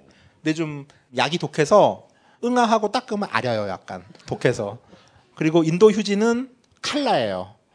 빨간 휴지, 파란 휴지, 노란 휴지가 있어서 이렇게 친구들과 놀 수 있어요. 그, 그 어, 파란 휴지 줄까, 빨간 휴지 줄까 이러면서 아주 재미있는 놀이를 할 수 있고. 굉장히 친숙한 전래동화. 네, 그렇죠. 예. 그리고 휴지의 질은 별로 좋지 않아서 꼭 세 겹 이상으로 응아를 닦아야지 그렇지 않으면 휴지에 구멍이 뚫리면서 가운데 손가락에 적출물이 묻어나는 불상사가 생길 수도 있긴 하지만 그럼에도 불구하고 휴지는 있어요. 오신 분들이 그걸 궁금해하실 것 같은데 인도 한타님은 뭐 넣고 뭘 가져가세요? 아 저는 짐이 의외로 많은 게 아 그 뭐 카메라 뭐 이런 건 다. 아. 일을 하니까 예, 우선 예. 노트북 카메라 이런 게 좀 크고요. 예, 예. 그 외에는 저는 우선 남자잖아요. 여성이 아니다 보니까 저는 속옷은 제가 입은 거 하나, 스페어 하나 교대로 빨아가고 쓰면 되는 거고요. 그리고 샴푸, 비누 이런 건 인도에도 다 있고요. 특히 샴푸 같은 경우는 부피가 좀 크잖아요. 근데 인도도 팬틴 프로 비타민 V까지는 있어요. 그리고 이거를 일회용으로 팔아요. 이렇게 일회용으로 파는 게 되게 많아요. 제품들이 럭스도 있고 그래가지고 그런 거 한 다섯 개 사면 일주일 쓸 거 아니에요. 그럼 부피가 훨씬 줄어들죠. 그러니까 현장에서 조달할 수 있는 물건들이 요즘은 공산품들이 좋아져가지고서 꽤 많아요. 아, 그러니까 처음 가는 사람은 그 현장에서 조달이 가능한지 불가능한지를 모르니까. 음, 그걸 준비 안 한 걸 얘기해요. 미리 붙든가 그러면. 그래가지고 그다음에 일단 한국에서 속옷, 은 여분 한 벌만 가져간다. 아, 여성분들은 그게 안 되죠. 아, 여성분들은 좀 있어야 힘들죠. 그럼 저 의류는 뭐 방한복 같은 것도 막 어, 겨울 같은 경우는 아까 말했던 섭씨 4도까지 떨어지는데 예. 그 인도는 그 숙소들이 비싼 숙소가 아니면은 난방이 안 돼요. 그러니까 냉방에서 섭씨 4도면 되게 추워요. 그 단열도 안 된 상태에서. 그러니까 침낭 같은 경우는 겨울에 가실 거면은 최소한 5리터는 가져가셔야 돼요. 5리터 가을용 혹은 동계용. 인도를 가는데 오리털 침낭을 가져가야 된다고 생각하니까 좀 이상하네요. 그러니까 가끔 인도가 더운 나라라고 생각해가지고서 예. 섭씨 4도인데 반바지에 쪼리 입고 오는 애들이 있어요. 얼어 죽 쪽에는. 근데 인도는 방한용품은 현지 구입이 힘든 게 침낭 같은 경우도 인도에도 물론 제품이 있는데 다운류가 아니라 솜 침낭이 있어요. 솜 침낭은 정말 커요. 어, 이만해요 와. 진짜. 예, 무슨 6.25 때 그 피난민 같은 지게 다니는. 액션. 예. 그리고 옷 같은 경우도 뭐 스웨터 같은 게 있긴 한데 한국보다는 거칠고 그러니까 파카 같은 건 없죠.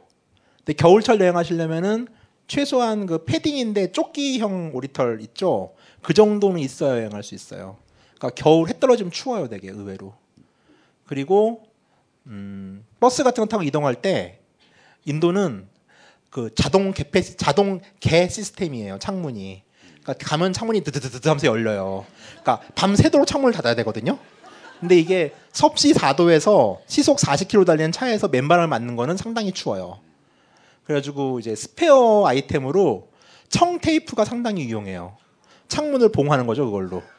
청 테이프는 그저 그건 이건 스킬 아이템이에요 예, 진짜. 그건 예. 예전에 저 드라마에 나오던 맥가이버가 항상 갖고 다니는 거잖아요. 어, 맥가이벌 제가 안 봐서 전 에어울프만 봤어요. 거짓말을 하고 그래.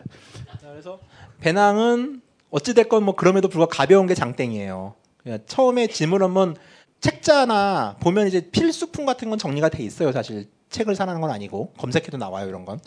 그걸 보시고 우선 매보세요. 그리고 15분 정도 마을을 걸어보세요. 사시는 데를 물론 미친놈 같겠죠. 근데 뭐 그 정도는 뭐 감당을 해야겠죠. 그럼 15분 정도면 사람이 1km 정도예요. 걸을 수 있는 거리가.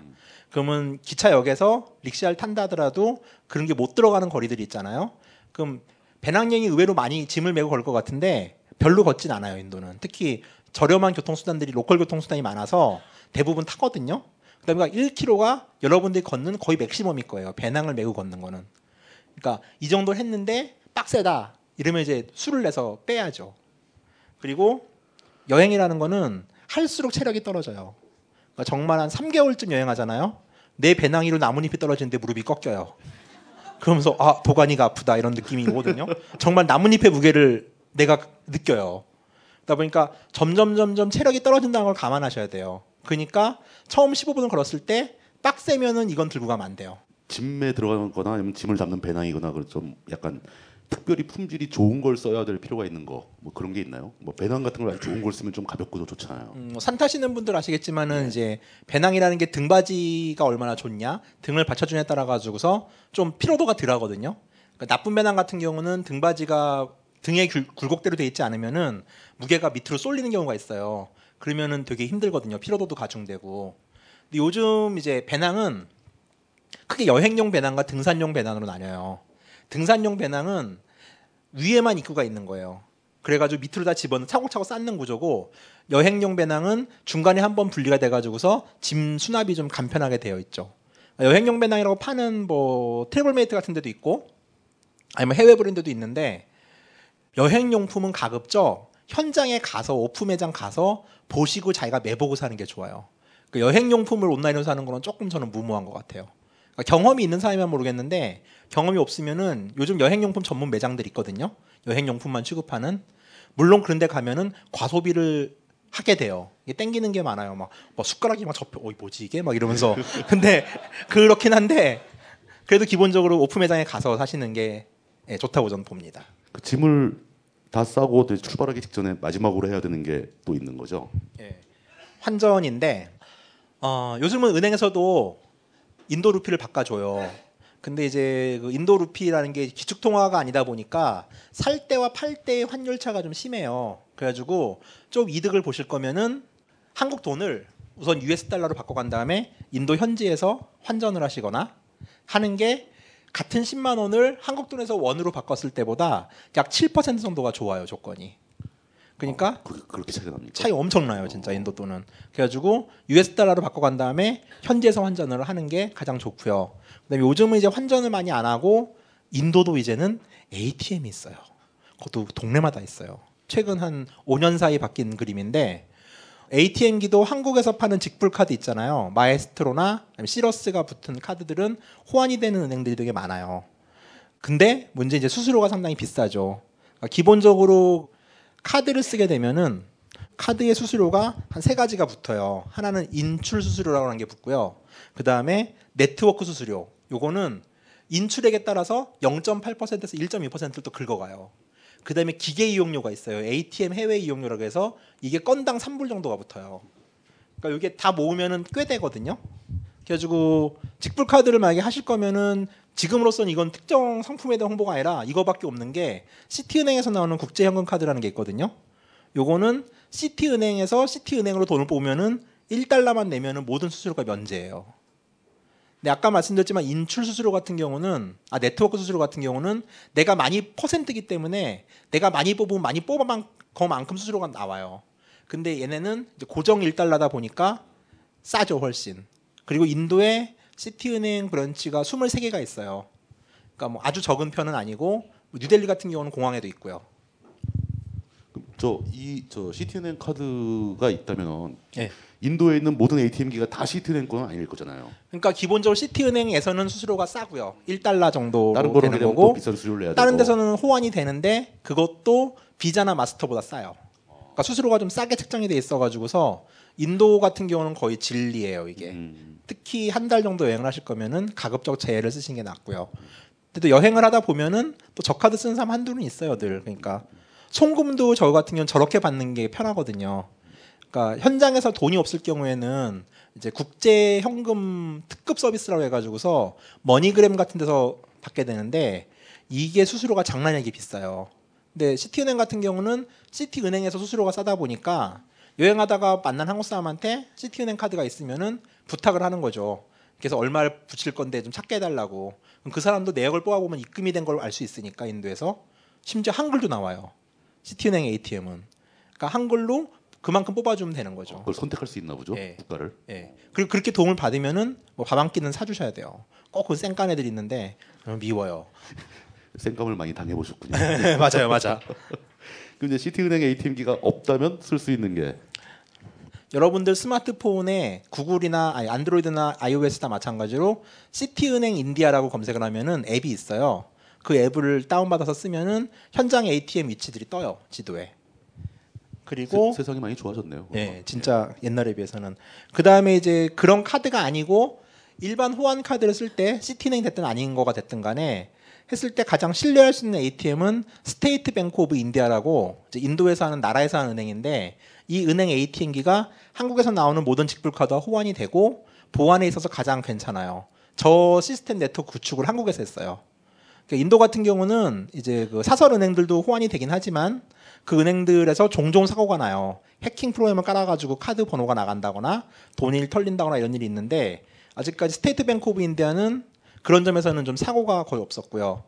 그다음에 인도는 위폐가 또 많거든요. 그래서 ATM에서도 위폐가 나와요. 근데 그 위폐 인출 확률이 가장 적어요.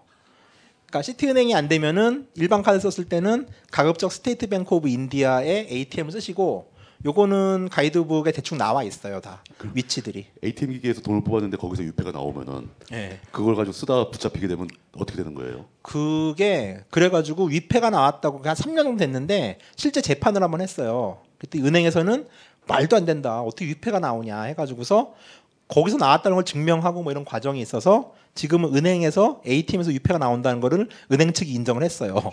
근데 그래도 이제 뭐 되게 외국인. 입장에서는 되게 복잡해져요 뭐 상황이. 불리하고 뭐, 뭐 여러 예. 가지 골치 아픈 일이 생기, 생기는 거죠. 그렇죠. 거길 왜 가? 그리고 아, 이제 돈에 대한 얘기는 좀 더 해야겠다. 아, 더 현장에서 이제 그러면은 달러를 가져가든 은행에서 돈을 뽑으면 돈이 좀 새 돈이 나오는데 아, ATM기를 뽑으면 이제 달러를 가져가면은 현재에서 환전소를 이용해야 될 거 아니에요. 사- 사설 환전소는 되게 많아요. 그럼 환전소에서 지금 저 실제로 달러 현찰을 들고 갔을 때 예, 100불을 주면은 예, 예. 지금 6천 루피를 줘요. 그러면 이제 뭐 1000루피짜리 3장, 500루피짜리 4장, 100루피짜리 10장을 주겠죠. 근데 인도에서는요. 돈을 돈이 찢어지면은 못 쓰는 돈이에요. 그러니까 돈이 있는데 돈이 찢어지면 돈 안 받아요. 그러니까 그 돈은 버린 돈이거든요. 그러니까 외국인이 오면은 또 그런 돈 섞어서 줘요. 그러니까 60장을 만약에 받으면은 그 자리에서 떠나기 전에 돈을 다 세봐야 돼요. 그러니까 찢어진 돈 있으면 그 자리에서 바꿔달라고 그래야지 그냥 세는 게 아니라 확인을 해야 된다는 얘기네요. 앞뒤를 이렇게 예. 다 이렇게 봐가지고 확인해야 된다는 얘기. 예. 근데 인도는 돈을 스테이플러로 찍어놔요. 그러다 보니까 이쪽 가생이 있는 군형은 괜찮아요 또. 대신에 찢어지거나 귀퉁이가 없으면 안 돼요.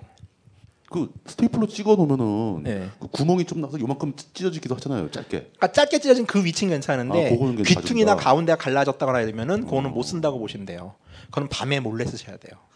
상대편이 안 보일 때 예. 상대편이 안 볼때 네. 되게 많은 얘기를 하면 정신없게 한 다음에 돈을 확 주고 가야 돼요. 사이 딱 사이에 껴가지고 막 주고. 왜냐하면은 나도 그렇게 받았거든요. 그 환전할 때 뭐 이렇게 그 사설 환전소에서 환율을 속인다거나 뭐 이런 일도 있습니까?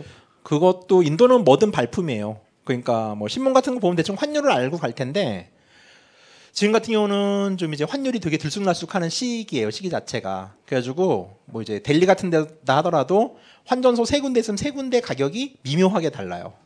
그러니까 그건 이제 제일 좋은 데로 가셔야 되고 그다음에 가끔 다 가봐야 된다는 얘기네요. 인도는 무조건 발품이에요. 예. 온전히 여러분들의 시간입니다. 걷는 동안. 그냥 그것도 즐겨야 되겠네요. 예. 그 환전하려면 한 일곱 군데 환전소를 가봐야 정상이지 그러면서 그러면서 이제 협업을 하는 거예요. 일행이 네 명이다. 아, 분산해서 너는 동으로 가라, 난 서로 갈 테니까 음. 몇 시에 만나자. 그래서 모든 데이터를 모아서 어 이러면서 이제 사람과의 관계들이 되게 좋아지는 거죠. 그러니까 낯선 이와의 대화 뭐 이러는. 예, 뉘앙스가 조금씩 이상해지기 시작했네요. 예. 알겠습니다. 그럼 저 이제 짐도 다 쌌고 돈도 다 준비를 했다 이거죠. 이제 실제로 가봐야 될 타임인데 10분만 쉬었다 갑시다. 예.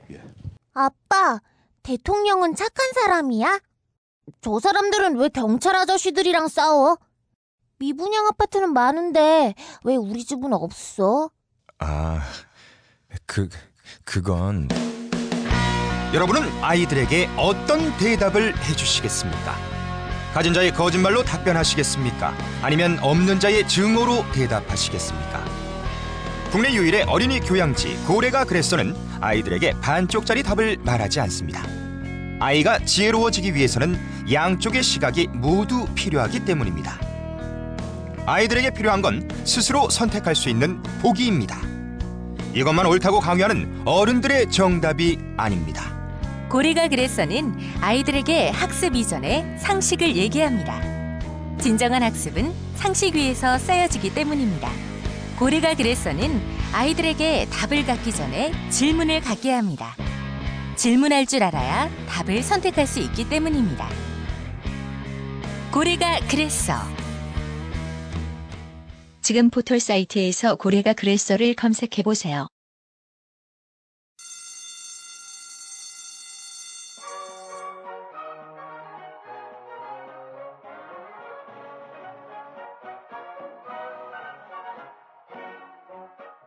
오늘도 힘차게 매일매일 활기찬 당신의 아침을 책임질 손안의 킹스베리 중세 왕과 귀족들만 먹었다는 아로니아와 함께 발기찬 하루를 시작하십시오 100% 폴란드산 아로니아 열매 농축 과즙 평산네이처 아로니아 친 가사 노동과 학업, 직장 스트레스로 지친 가족을 위한 최고의 선물.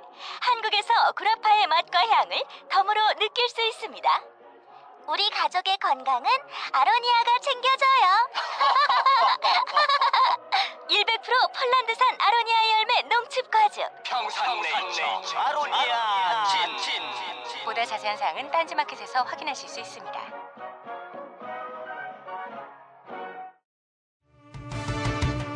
영감 왜 불러? 뒤뜰에 닫아 놓은 단감 한 강줄일 보았나 고왔지. 어째서 이 몸이 늙어서 몸보신 하려고 뭐. 야이 영감탱이야 아유 그거 딴지 마켓에다가 팔려고 내놓은 건데 그걸 왜 먹었어 어?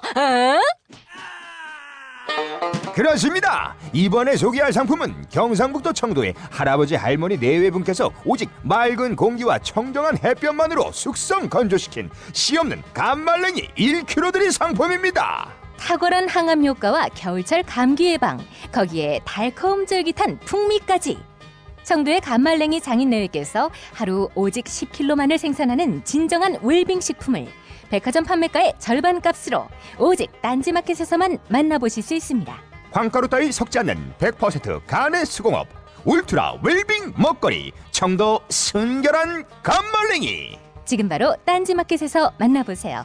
연말연시 선물용으로도 좋습니다. 어라 기타가 있네. 나 이거 잠깐 만져봐도 될까?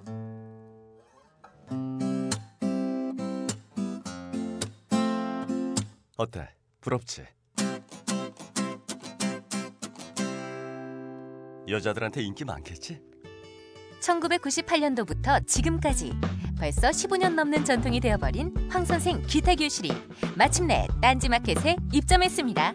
추억의 팝송부터 최신 아이돌의 히트곡까지 부위별 연주 동영상 및 악보 제공은 물론 MR을 이용한 밴드 연주까지 잘난치 않은 빠른 연주가 아니라 쉽게 따라할 수 있는 느린 연주까지 게다가 모르는 게 없는 황 선생의 친절한 리플까지 이 모든 걸 지금 딴지 마켓에서 깜짝 놀랄만한 가격으로 만나보실 수 있습니다.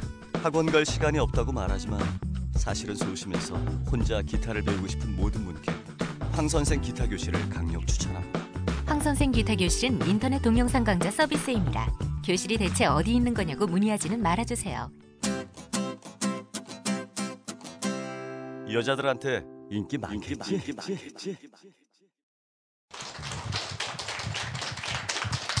예, 모든 준비를 마치고 인도로 직접 가는 단계로 접어들겠습니다. 자, 요즘은 인도도 신공항이 생겼어요. 뉴델리 제3터미널이 민자공항이에요. 그래가지고 뭐 우린 좀 민영화를 좀 싫어하는 입장이긴 한데 외국인이 봤을 때는 그냥 모르는 사이 보면은 민자공항이 어찌됐건 인도 애들이 만든 것보다는 훨씬 낫긴 해요. 물론 공항 이용료가 좀 비싸져서 항공권도 비싸졌어요. 근데 잘 모르죠. 사는 사람 아니면은 자 하나 더 넘겨주시겠어요? 자 뭐 이런 건 아시죠? 뭐 공항에서 내리면 어라이브를 따라서 나가야 된다. 뒷팔처럼 나가면 안 된다. 예, 넘기죠. 디파처로 나가면 어떤 일이 벌어지나요? 나갈 수가 없죠. 저기서는 비행기 타고 다시 우리나라 돌아올 수도 있잖아요. 예, 저기 계속 어라이벌로 나가셔야 돼요. 굉장히 중요한 부분을 알려주고 있는 거예요. 자 인도 공항 좋죠. 여기가 이제 입국 심사 하는 데예요. 와, 이 굉장히 멋있네요. 예. 예. 저 손 모양은 이제 불교에서 말한 부처님의 손 모양도 저런 건데 전 손 모양 손에 특정한 의미가 있는 거를 인도에서는 무드라라고 그래요. 그래서 우리는 이제 불상에서만 저걸 볼 수 있는데 인도 같은 경우는 모든 전통 무용에서 저 손 모양을 가지고서 표현을 하죠. 그러니까 손 모양에 의한 마임극이라고 보시면 돼요. 그래서 저는 이제 무드라가 저게 환영한다는 의미래요. 저 손가락을 순서대로 할 수는 없고 아 남자들은 옛날에 공자광 보면 거기도 무드라가 나오잖아요. 막 강령 불러내고 이상한 손 동작을 하면 뭐 뭐가 나타나고 예. 막 그러는 거죠. 자, 인도공항의 장점 중 하나는 입국을 할 때도 면세점을 쓸 수가 있어요. 이게 민자공항이 되고 나서 이제 수익 창출이 중요하다 보니까 입국 포인트에다가도 면세점을 만들어 놨더라고요. 그래가지고 특히 술이 필요하신 분들은 술을 마음껏 사서 가도 잡지 않아요 아무도. 아, 그럼 입국장에 있는 면세점에 산 거는 그 제한이 없는 거예요? 예, 거의 터치를 안 해요. 자기네 수입이다 보니까 아, 악용도 좀 하더라고요. 보통 뭐 술 1리터, 뭐 담배 한 그쵸. 보로 제한이 있는데. 세 병까지는 사봤는데 안 잡아요. 아, 그냥 웃어요. 어, you like alcohol 이러면서 그건 또 좋은 동네네요. 예. 예. 자 문제는 인도공항의 장, 단점 중, 아 인도로 가는 모든 비행기 단점 중에 하나가 한국에서 인도로 가는 모든 비행기는 일러야 밤 10시, 대부분 12시에서 1시 사이에 도착을 해요. 아, 그 현재 도착 시간이. 예, 현지 도착 예. 시간이. 인도에 있는 모든 출발 시간은 그 미국과 12시간 시차가 나거든요. 일본, 미국, 이- 인도가. 그러다 보니까 미국에서 딱- 아침 출발해서 딱 반대쪽인 거네요. 예. 그러니까. 예. 그렇게 시간 세팅이 돼서 한국이 좀 껴 있어요. 이게 3시간 반 차이다 보니까 그래서 모든 비행기가 심야에 도착을 해요. 그리고 그로 인해서 아주 많은 문제가 현지에서 발생을 하죠. 우선 이 시간에는 공항에서 시내로 나오는 가장 큰 이제 교통수단은 공항 철도가 2년 전에 생겼어요. 3년 전에 생겼어요. 공항 철도 같은 걸 이용하는 건데 공항 철도가 11시 50분이면은 끊어져요. 그러면은 우리는 11시에 도착을 해도 아무리 뭐 이미그레이션을 빨리 한다더라도 짐 찾고 하면은 1시간 걸리거든요. 공항 철도가 끊어진 공항 청사에 덩그러니 놓이게 되는 불상사가 생기게 되는 거죠. 그게 거의 모든 항공편이 다 그런 일이 발생한다는 얘기잖아요. 한국에서 가는 건 다 그래요. 한국에서 바로 예. 가는 건. 예. 택시도 있을 거고 뭐 교통수단 많이 있을 거 아닙니까? 문제는 이제 그 택시가 내가 가자는 대로 안 가죠 인도는 왜냐 인도니까 대부분의 나라들은 최소한 아무리 거지 같아도 공항에서 시내로 나가는 것만큼은 명확해요. 그러니까 애를 우선 시내로 떨궈 놓은 다음에 사기를 치는데 인도에서는 오자마자 쳐요. 에, 인도니까. 그럼 만약에 예. 네. 그러면 밤중에 도착해가지고 그 공항철도 끊어지고 예. 택시도 이용 못하고 버스도 이용 못하면은 그냥 공항에서 있어야 되는 건가요? 그렇죠. 그래가지고 만약 고급 호텔 예약했다거나 픽업 서비스를 이용하면 좀 비싸긴 하지만 갈 수가 있어요. 근데 시내로 나가도 호텔을 예약해야 될 거 아니에요. 근데 예약이 가능한 호텔들은 뭐 미니멈 50불 정도는 줘야 되는데 인도에서 이 50불이라는 게 상당히 큰 금액이거든요. 그러다 보니까 일반적인 배낭여행자들은 이제 개기는 거죠. 아 그래가지고 뭐 이제 에어인디아에서 그저께도 발견했는데 이런 걸 한대요. 이런 에어인디아 홈페이지 가시면은 밤에 혹시 호텔 예약하신 분들은 택시 사기가 좀 많거든요. 이건 에어인디아가 guarantee하는 픽업 서비스래요. 근데 비싸요. 비싸긴 해요 인도 물가 치고는. 근데 네 명을 모으면은 인당 만 원이 되니까 나쁘지 않아 가지고 새로 나온 정보라서 소개를 하는 거고요. 그러니까 이 최근에 생긴 서비스라 이거죠. 예, 예. 그러니까 한 달도 안 됐더라고요. 타보신 적이 없겠네요 아직. 예, 저도 없어요. 예. 설마 이것도 사기치진 않겠죠? 그래서 사기를 예측하는 사람들에게 개 까였어요. 저 아, 올렸다가. 예. 그래요. 어, 이거 이거는 웬 처참한 광경? 자 이게 지금 공항 안에 있는 커피빈 믿어지지 않지만 진짜예요. 진짜 커피빈이에요. 이거 생긴 지 3년 됐어요 인도에.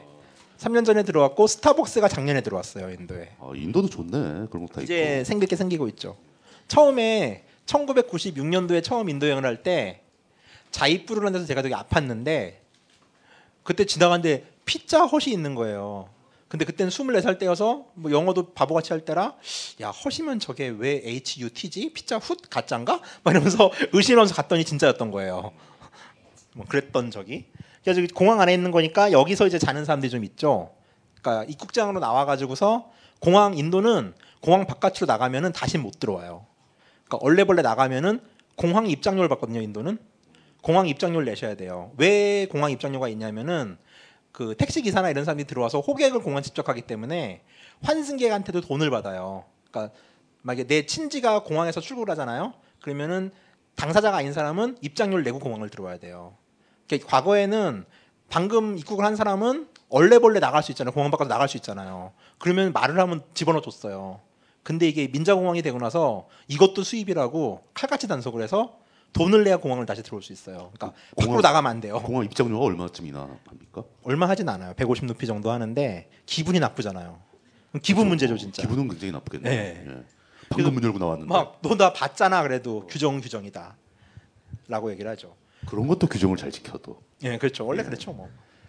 그러니까 못 나가 그 그런 상황에서 그냥 굳이 막 나가려고 하지 말고 차라리 안전하게 공항에 있어라. 예, 공항에도 옛날엔 정말 앉을 데도 없었는데 지금 같은 경우는 이제 저런 소파들도 어느 정도 있고 커피빈에 가면은 이렇게 누워서 잘 수도 있어요. 물론 저 자는 자리가 몇 명 없죠. 자, 그래가지고 밖에 가급적 그렇게 나가면 예약이 되지 않은 한 밖에 안 나가는 게 좋고요. 저도 밖에 안 나가요. 뭐 사실 저는 나가도 되는데 저는 이제 또 그 가짜 환타 사건 이후로 책에다가 얼굴을 정면에 넣은 관계로 사람들이 알아봐요. 그럼 이제 제가 나가면은 어, 환타님이세요. 저도 좀 책임져 주세요라는 독자예요. 뭐 이러면서 아니 세상에 책에 대한 인세는 전 2,300원밖에 받은 게 없는데 한 1인당 두 명이야. 막 이런 경우도 있고 그리고 또 이제 큰 거 쌩을 깔 수도 없고요. 제 입장에서는 그리고 이제 책 쓴 애는 지가 책에 나가지 말 써놓고서 쟤만 나간다라는 루머가 돌면 이게 또 답이 없어요. 그래가지고 같이 놀아요 요새는 그냥. 그래가지고 공항에서는 물론 잘만한 시설도 있어요. 근데 한 시간에 40달러예요.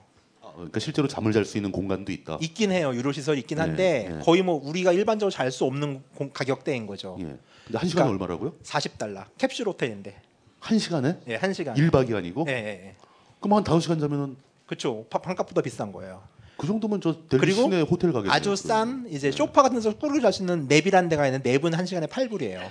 근데 한 시간에 8불도 사실 인도 물가로는 되게 비싼 가격이거든요. 엄청나게 비싼 거겠네요. 예. 저쪽에서 보기엔. 그래가지고 이제 공항에서 이렇게 누워서 개기거나 이렇게 하는 거죠. 그러니까 인도가 첫날이 거의 게임의 스테이지 원이라고 생각하시면 돼요. 이 첫 판을 못 깨가지고 돌아가는 사람도 되게 많아요. 진짜요? 예. 그 공항에서 밖에 못 나가고 어 그런 사람 많아요. 거기까지 갔다가 기왕 온- 돌아온다고요? 그 보고서 "허!" 이러고서 오는 사람이 있는 거죠. 근데 그렇게 그런 사람이 좀, 좀 아마 이해가 가네요. 100에 한 명은 돼요. 자 그러면 제 경고를 무시하고 밖에 나갔다. 어떤 일이 벌어질까요? 밤중에 도착해서 예. 밖에 나갔다. 예. 우선 철도는 영업을 안 하고 택시를 주로 타요. 왜냐하면 공항 버스는 더 이제 불안하죠. 택시를 타면은 이제 인도는 선불제 택시라는 게 있어요. 그러니까 원체 공항에서 바가지를 많이 씌우니까 prepaid라고 그래가지고 영수증을 돈을 목적지를 아- 알려주면 영수증을 줘요. 돈을 받고 그럼 이거를 이 바우처를 기사한테 주는 거예요. 아주 합리적인 제도 같죠. 가격이 우선 바가지는 안 쓰니까 택시를 탔어요. 네 명이 모아서 모르는 사람과 강제 협업 시스템에 의해서 네 명을 모아서 탔어요. 기사가 그러죠. You are visit India in first time 딱 이래요. 아 인도 영어예요. 어, 비슷하지 않아요? 네. 인도 갔다 온 사람들은 네. 그, 그런 억양은 제가 들어본 적이 있습니다. I'm first time visiting India라고 얘기를 하죠. 그게 저 그러면은 You know India is very dangerous area 딱 이래요. 그래서 이제 주요 레파토리는 네가 지금 가는 곳이 외국인 여행자, 배낭 여행자들은 대부분 그 뉴델리역 앞에 있는 파하르간지라는 지역이 있어요. 거기가 싸구려 숙소 밀집소거든요. 그 지역을 가는데 파하르간지에 폭동이 났다. 인도 같은 경우는 기본적으로 공항 경찰 수비대가 우리는 좀 깔끔하게 생겼잖아요. 인도는 이렇게 M1 소총 이런 걸 들고 있어요. 그러니까 폭동이 난 것 같아요, 정말. 군인들이 저기 어. 군인 봐라. 폭동 나서 지금 비상 사태다. 너 큰일 난다 나가면은. 넌 정말 다행인 게 인도에서는 아무도 믿으면 안 되는데 나는 되게 어니스트맨이야. 넌 정말 나를 만난 건 행운이야라고 얘기를 하는데 인도의 거리는 되게 어두워요. 이미 택시를 탄 상태고 계속 차는 가고 있는데 얘가 이런 말 하면은 또 팔랑거려요 이놈의 귀가. 정말인가? 그러면서 인도 애들의 그 탁월한 연기, 눈물을 글썽글썽하면서 넌 정말 죽을 뻔한 거야. 그러면서 너 인도 속담이 뭔지 아니? 인도에서 손님은 바그완 신이라고 그랬어. 난 널 신처럼 대접할 거야. 안심해. 자 이제 가자 그래요. 그래도 이제 사기라고 책에 써 있어요. 이런 내용은 책에 있어요. 제 책엔 있는데 써 있으면은 우선 사람들이 그 상황에서 책에 읽었던 내용을 연상하지 못하고 끌려가요. 그러면 이 사람이 이제 어디로 데려가냐면은 그래 우선 폭동이 나서 거긴 못 가는데 넌 어디 자야 될 거 아니야. 그럼 우리 공신력 있는 기관을 한번 가보자. 거기가 Indian government에서 운영하는 tourist information center다. 라고 하면서 저기를 데려가요. 하지만 저기는 인도에 있는 그 인도 정부가 운영하는 여행자 센터는 잔파트 거리 88번지에 있는 거 하나예요. 하지만 인도에는 저런 간판을 단 가짜 tourist information center가 538개 정도 돼요. 저기는 사설 여행사예요. 그럼 저기를 가요. 가면은 너 어딘 숙소 간다고? 라고 얘기하는 것도 있고 근데 기사가 폭동이 아니면은 길을 모른다 그래요. 내가 지금 네가 가는 목적지가 어딘지 모르겠는데 우선 여기서 물어보자 그럼 길을 알 수 있을까라고 데려가요. 근데 뉴델리역은 우리나라 치면 서울역 같은 데예요. 서울역을 모르는 택시기사는 있을 수가 없죠. 거짓말인 거예요. 어찌됐건 끌려가요. 그러면은 대부분 여행자들은 가이드북에 있는 숙소를 보여주죠. 나 여기 갈 거야. 그럼 전화를 하는 척을 해요. 그러면서 어 스팟 호텔 딱 이래요. 그럼 저쪽에서도 가짜냐 진짜 또 연기하는 사람이 있어요. 그러면은 room is full 이러면서 그러면은 바꿔도 줘요 심지어 안 믿으면. 그러면 아 내가 여기 호텔인데 지금 그러니까 처음에 전화할 때 이렇게 얘기하죠. 무슨 호텔이에요라고 말할 때 상대방은 아 무슨 호텔이라고 얘기를 해야 되는 거라 이제 사인이 간 거죠. 그 무슨 호텔인데 여기 풀이야. 방 없어. 옆집도 없고 야 요즘 페스티벌 기간이라서 되게 비싸. 자 이제 전화 끊었어요. 어딜 가야 될까요? 새벽 2시에.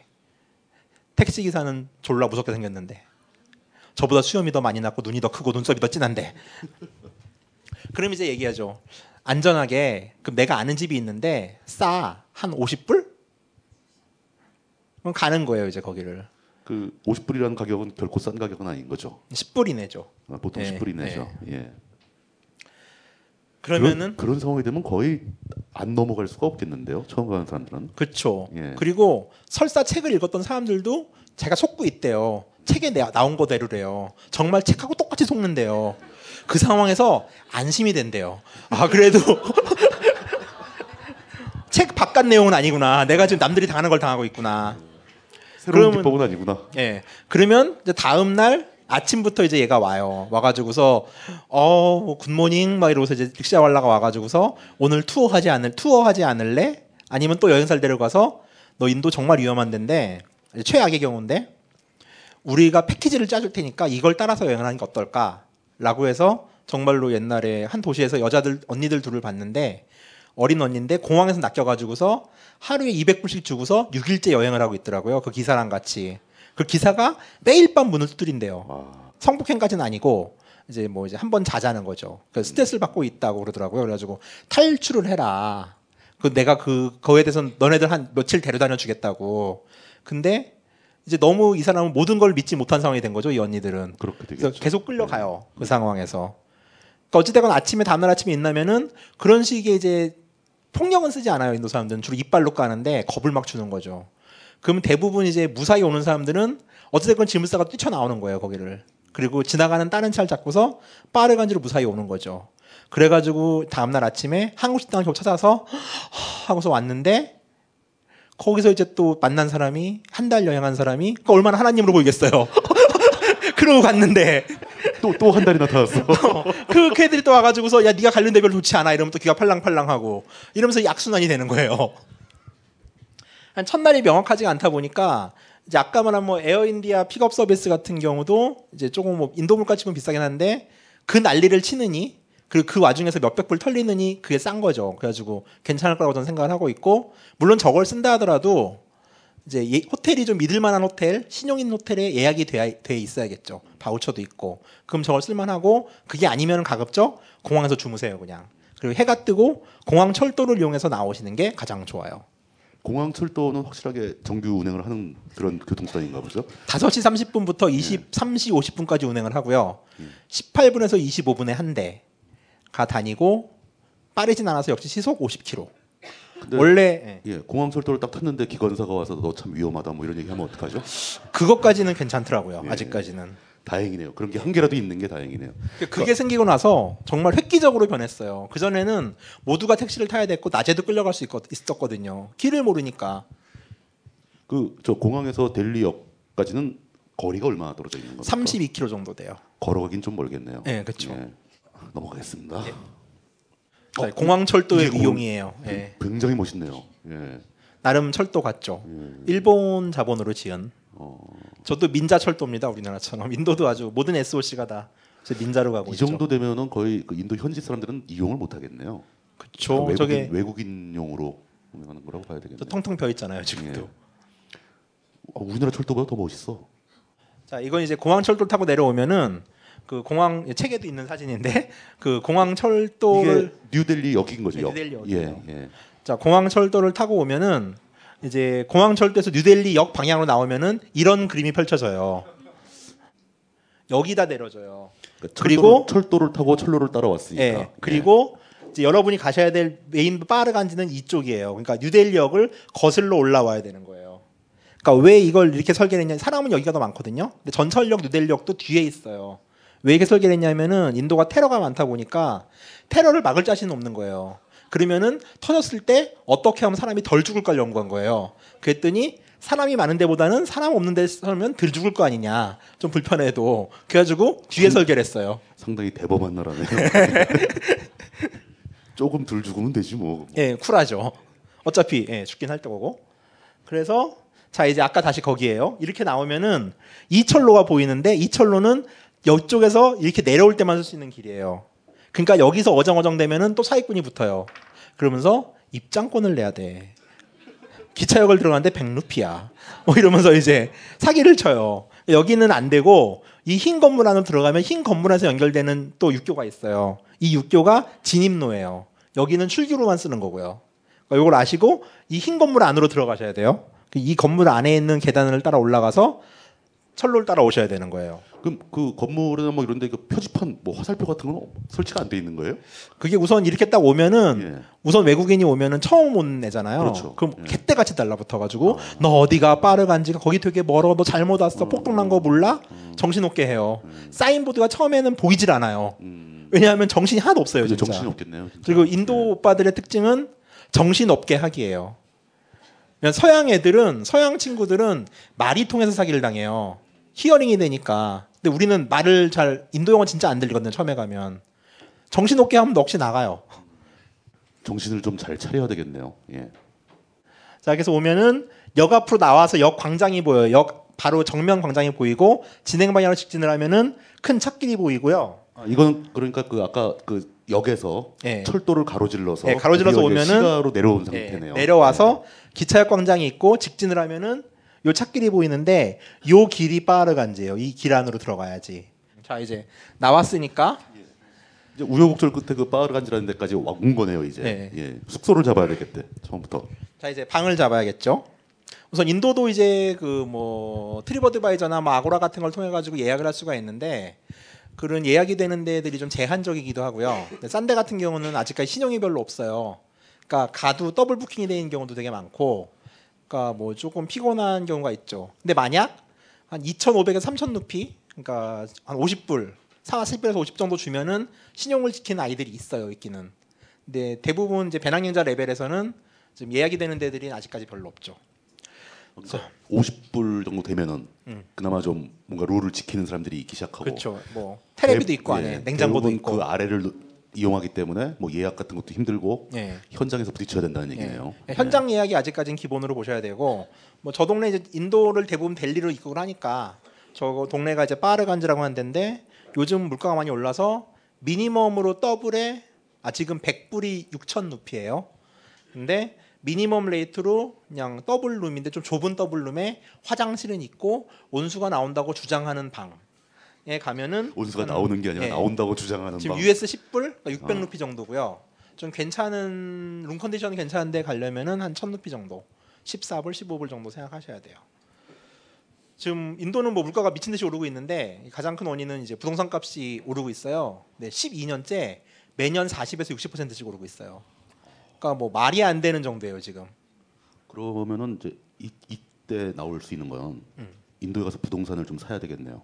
근데 외국인은 토지를 못 사죠. 아니, 바지를. 세우면 되지. 어? 바지를 사면 되지. 그럼 이제 빤스만 입고 한국에 귀국을 하죠. 인도 애들을 어떻게 신뢰를 한다고? 안 되는 거예요, 그건? 정말 그 빤스만 입고 귀국한 사람들 많이 봤어요. 그래서 진짜로 세계 그 임대료나 아니면 주택 매매 가격이 재작년 기준인가 한국이 세계 서울이 8위고요. 뉴델리가 4위예요. 아 한국이 17위. 한국보다 비싸요. 그게 단적으로 해서 비싸진 않을 것 같은데 그 인상률이 속도가 빨리 올라가고 있다는 뜻 아닌가요, 그게? 그것도 그렇고 현재 가격은 이제 실제로 실제 가격이 비싼 거예요. 아, 그래요? 인상률이 아니라 어. 실제 매매 가격이 예. 문바이가 6위, 델리가 7위, 4위에서 7위 왔다 갔다 하고요. 음. 한국이 10위 중반대요. 어. 대부분 매년. 그 우리나라보다 땅값이 더 비싸다고요? 네. 그러니까 지금 구루가온 쪽에 예. 우리나라 평수로 한 60평 하는 게 예. 20억 넘어요. 한국 돈으로. 말이 안 되죠. 근데 그런 나라에 그러니까 약 10, 15불짜리 방이 있다는 게 놀라운 일일 수도 있겠네요. 예. 보면. 예. 다행이에요. 그나마. 어, 이건 이제 그 뉴델리 부동산 가격이 굉장히 빠르게 올- 네. 오르고 있다, 비싸다, 뭐 이런 기사고요. 자, 방값은 그리고 유동적이에요. 그 도시마다 좀 다른데 tariff 카드는 있어요. 가격표는 있는데 가격표를 제시하기 전에 여러분들의 얼굴을 먼저 볼 거예요. 그러면서 아, 쟤 하루 됐네? 이러면은 아, 너는 double price야. 이러면서 웃으면서 얘기하죠. 그럼 한 달 되면은 이제 저 정도 되면은 가격 잘 안 속여요. 저는 가서서 어깨 손을 딱 얹죠. 야 얼마냐 이러면서. 근데 이제 이거는 아무나 하면 이제 예, 역공을 당할 수도 있겠네요. 그렇죠. 예. 그래가지고 어떤 집은 집집마다 다른 게 룰이 없어가지고 어떤 집은 실제 정가를 정말 적어놓은 데도 있고 대부분은 이제 깎아주는 기쁨을 주기 위해 가지고 over price를 적어놓은 경우도 되게 많아요. 실거래 가격과 달리. 자 그리고 이제 체크아웃. 인도는 이제 숙소는 체크아웃이 대부분 12시예요. 다른 나라 마찬가지로. 근데 아그라나 뭐 타지마할이 있는 아그라나 뭐 뿌리나 해변이 있는데 사막 사파리 하는 자이살멜 같은 데는 체크아웃이 8시예요 오전. 어, 반값 반값을 더 내라는 거죠. 늦으면 반값을 내야 되니까. 그 특별히 그 동네에서는 사람들이 일찍 일어나는 게 아니고 기차가 일찍 오죠. 아, 이 그러니까 기차가 손님을 일찍 받아야 되니까. 어차피 사람들 빨리 내보내고 손님 받기 위해서 그렇죠. 체크아웃 시간 앞으로 네. 확 당겨버리는 거네요. 저거 넘어가면 뭐 반일치를 더 내는 건가요? 아니면 하루 하루를 더 내야 되나요? 일반적으로는 오후 6시까지는 그 하프레이트잖아요. 반값을 내는 건데 그렇죠. 인도는 그게 규정이 좀 없어가지고 네. 체크인 할 때 물어봐야 돼요. 그러니까 late 넘기게 체크아웃이 되면. 있는지 그 음. 룰이 있는지를 물어봐야지. 안 그러면은 뭐 자기들 멋대로 하루치 더 달라고 할 때도 있고. 그렇죠. 그런 룰이 없다면 꼼짝없이 하루치를 더 내는 수도 생기겠네요. 그렇죠. 네. 24시간 체크아웃이라는 건 어떤 거죠? 이건 이제 남인도 지역에서만 쓰는 건데 뭐 중북부 인도도 가끔 있어요. 남인도 사람이 주인이면은 이거는 내가 오전 10시에 체크아웃을 했으면 다음 날 오전 10시가 체크아웃이에요. 아, 그러니까 오전 10시에 체크인을 했으면 예, 그러니까 24시간이에요. 24시간 이내에 체크아웃을 해야 된다. 그러니까 내가 밤에 도착을 했으면은 24시간 체크아웃이 더 좋은 거예요. 내가 밤 11시에 거기 체크인을 했다. 그러면 다음 날 아침 밤 11시인 거예요. 다음 날 아침 12시가 아니라. 근데 대신 이른 아침에 체크아웃을 하면은 12시 체크아웃이 훨씬 좋죠. 근데 뭐 남인도는 일반적으로 24시간 체크아웃을 고수하고 있고 이게 인도 전통이에요. 그 체크아웃도 참 복잡하네요. 보통 네. 보통 그 국제적으로는 다 12시 체크아웃이 기본적인 그쵸. 룰이잖아요. 12시 체크아웃, 2시 체크인이죠, 오후. 그렇죠. 예. 예. 예. 자, 어제 방을 잡아야 되는데 어, 우선 그 뭐 이제 가이드북 같은 거를 가지고 다니는 개별 여행자들은 가이드북을 되게 많이 이제 믿으실 텐데 그 가이드북에 오르면 인도 사람들은 어떻게 생각하냐면은 우리는 어느 숙소가 좋아요. 그럼 책에 올리잖아요. 그러면은 와 내가 열심히 노력을 했더니 책이 올랐구나. 좀 더 손님에게 열심히 해서 좋은 가게가 돼야겠다고 생각하죠. 인도 사람들은 어 이제 책에 나왔으니까 2년 동안 나는 놀았네. 어떻게 하면 엿을 매겨보지?라고 생각을 해요. 그러다 보니까 가이드북 저자들이 숙소 주인한테 당하는 경우가 진짜 많아요. 그러니까 저만뿐만 아니라 해외 가이드북도 마찬가지고 신용을 잘 안 지켜요 사람들이. 그러다 보니까 요새 같은 경우는 대도시 같은 경우는 좀 책에 나온 대로 비슷하게 흘러가는데 바닷가 휴양지 같은 경우는 성수기라는 개념이 또 있잖아요. 우리나라도 있지만 그때 같은 경우는 책에 나와 있는 지역은 숙소가 많이 몰려 있는 지역이라고 이해하는 게 더 빨라요. 그러니까 책에 나온 데가 아니라 책에 나온 집의 옆에 옆집이 좋을 가능성도 훨씬 많거든요. 왜냐하면 그 동네는 비슷한 레벨의 숙소들이 모여 있는 지역이니까. 뭐 그건 좀그 아시고. 주인들이 어 우리 집에 책이 나왔으니까 엿을 뭐, 매겨볼까? 어, 값을 올리거나. 왜냐하면 책은 못 바꾸잖아요, 금방. 예, 예. 그러니까 그 동안 최대한 뽑아내는 거예요. 사람들이 모르고 막 몰려올 테니까. 그러니까 마인드가 달라요, 우리랑. 최대한 예. 모아버리자. 예. 예. 어떻게 보면 그쪽이 더 현실적인 생각일 수도 있겠네요. 자 이제 그럼 가격을 맨 처음에 물어보거나 아니야 우선 이렇게 인도는 기본적으로 방을 보여달라고 해도 되는 문화예요. 우리는 뭐 호텔 들어갈 때 방 보여주세요 안 하잖아요. 막 이제 근데 인도는 우선 방을 보고 거래를 하는 게 기본이에요. 그럼 방을 보여달라 그러면 다 보여줘요 또 인도는 그런 문화이기 때문에. 그럼 이제 방을 볼 때 처음 방을 잡을 때 체크해야 될 게 좀 많아요. 그리고 인터넷 예약을 제가 원치 않는 이유 중에 하나가 내 방의 꼬라지를 볼 수가 없어요. 아직까지 인도는 방의 편차들이 너무 심하기 때문에 숙소 내에서도 그렇죠. 이 방들의 격차가 심하다. 예, 어떤 방은 빈대님이 사시고 어떤 방은 쾌적하죠. 기본적으로. 빈대 또 나왔어. 자, 우선 이제 문고리인데 우리나라 호텔에 있는 이제 호텔의 열쇠를 가지고서 채우는 돌리는 문고리들이 일반적이긴 해요. 그리고 요즘 생긴 숙소들은 다 이런데 지금도 좀 전통적인 게스트하우스 같은 데 가면은 고리만 달려 있고 내 열쇠로 채울 수가 있어요. 상대적으로 이게 더 안전해요. 왜냐하면은 집주인한테 열쇠가 없잖아요. 그다음에 고가품 같은 게 있는 경우가 도난 사건이 종종 있거든요. 그럼 이런 경우는 저런 문고리만 있어서 전 호텔 열쇠를 빼고 내가 들고 간 열쇠를 채울 수가 있잖아요. 그러니까 그런 집에 있는 문고리가 있는 숙소가 조금 더 안전하다고 보시면 돼요. 저 자물쇠도 없이 고리만 있는 게 아니고 호텔에서 이렇게 자물쇠와 열쇠를 제공을 하지만 예. 내가 가지고 있는 자물쇠를 쓸 수 있는 예, 추가로 방식이- 채울 수도 예, 있고. 추가로 채울 수 있는 방식이 훨씬 더 안전하다. 예, 그렇죠. 고리만 튼튼하다면. 예. 근데 저 고리도 이제 또 뜯은 흔적이 있을 수도 있거든요. 그러니까 살짝 흔들어 볼 필요는 있어요. 이렇게 고리가 동체 뽑혀요. 어떤 데는. 그러면 그 문고리는 상당히 좀 치명적이지 않습니까? 그러니까 예, 그렇죠. 도난도 도난일 뿐더러 안전상에도 문제가 있을 수 있고. 그냥 인도는 정말 예. 상상할 수 있는 모든 일이 벌어져요.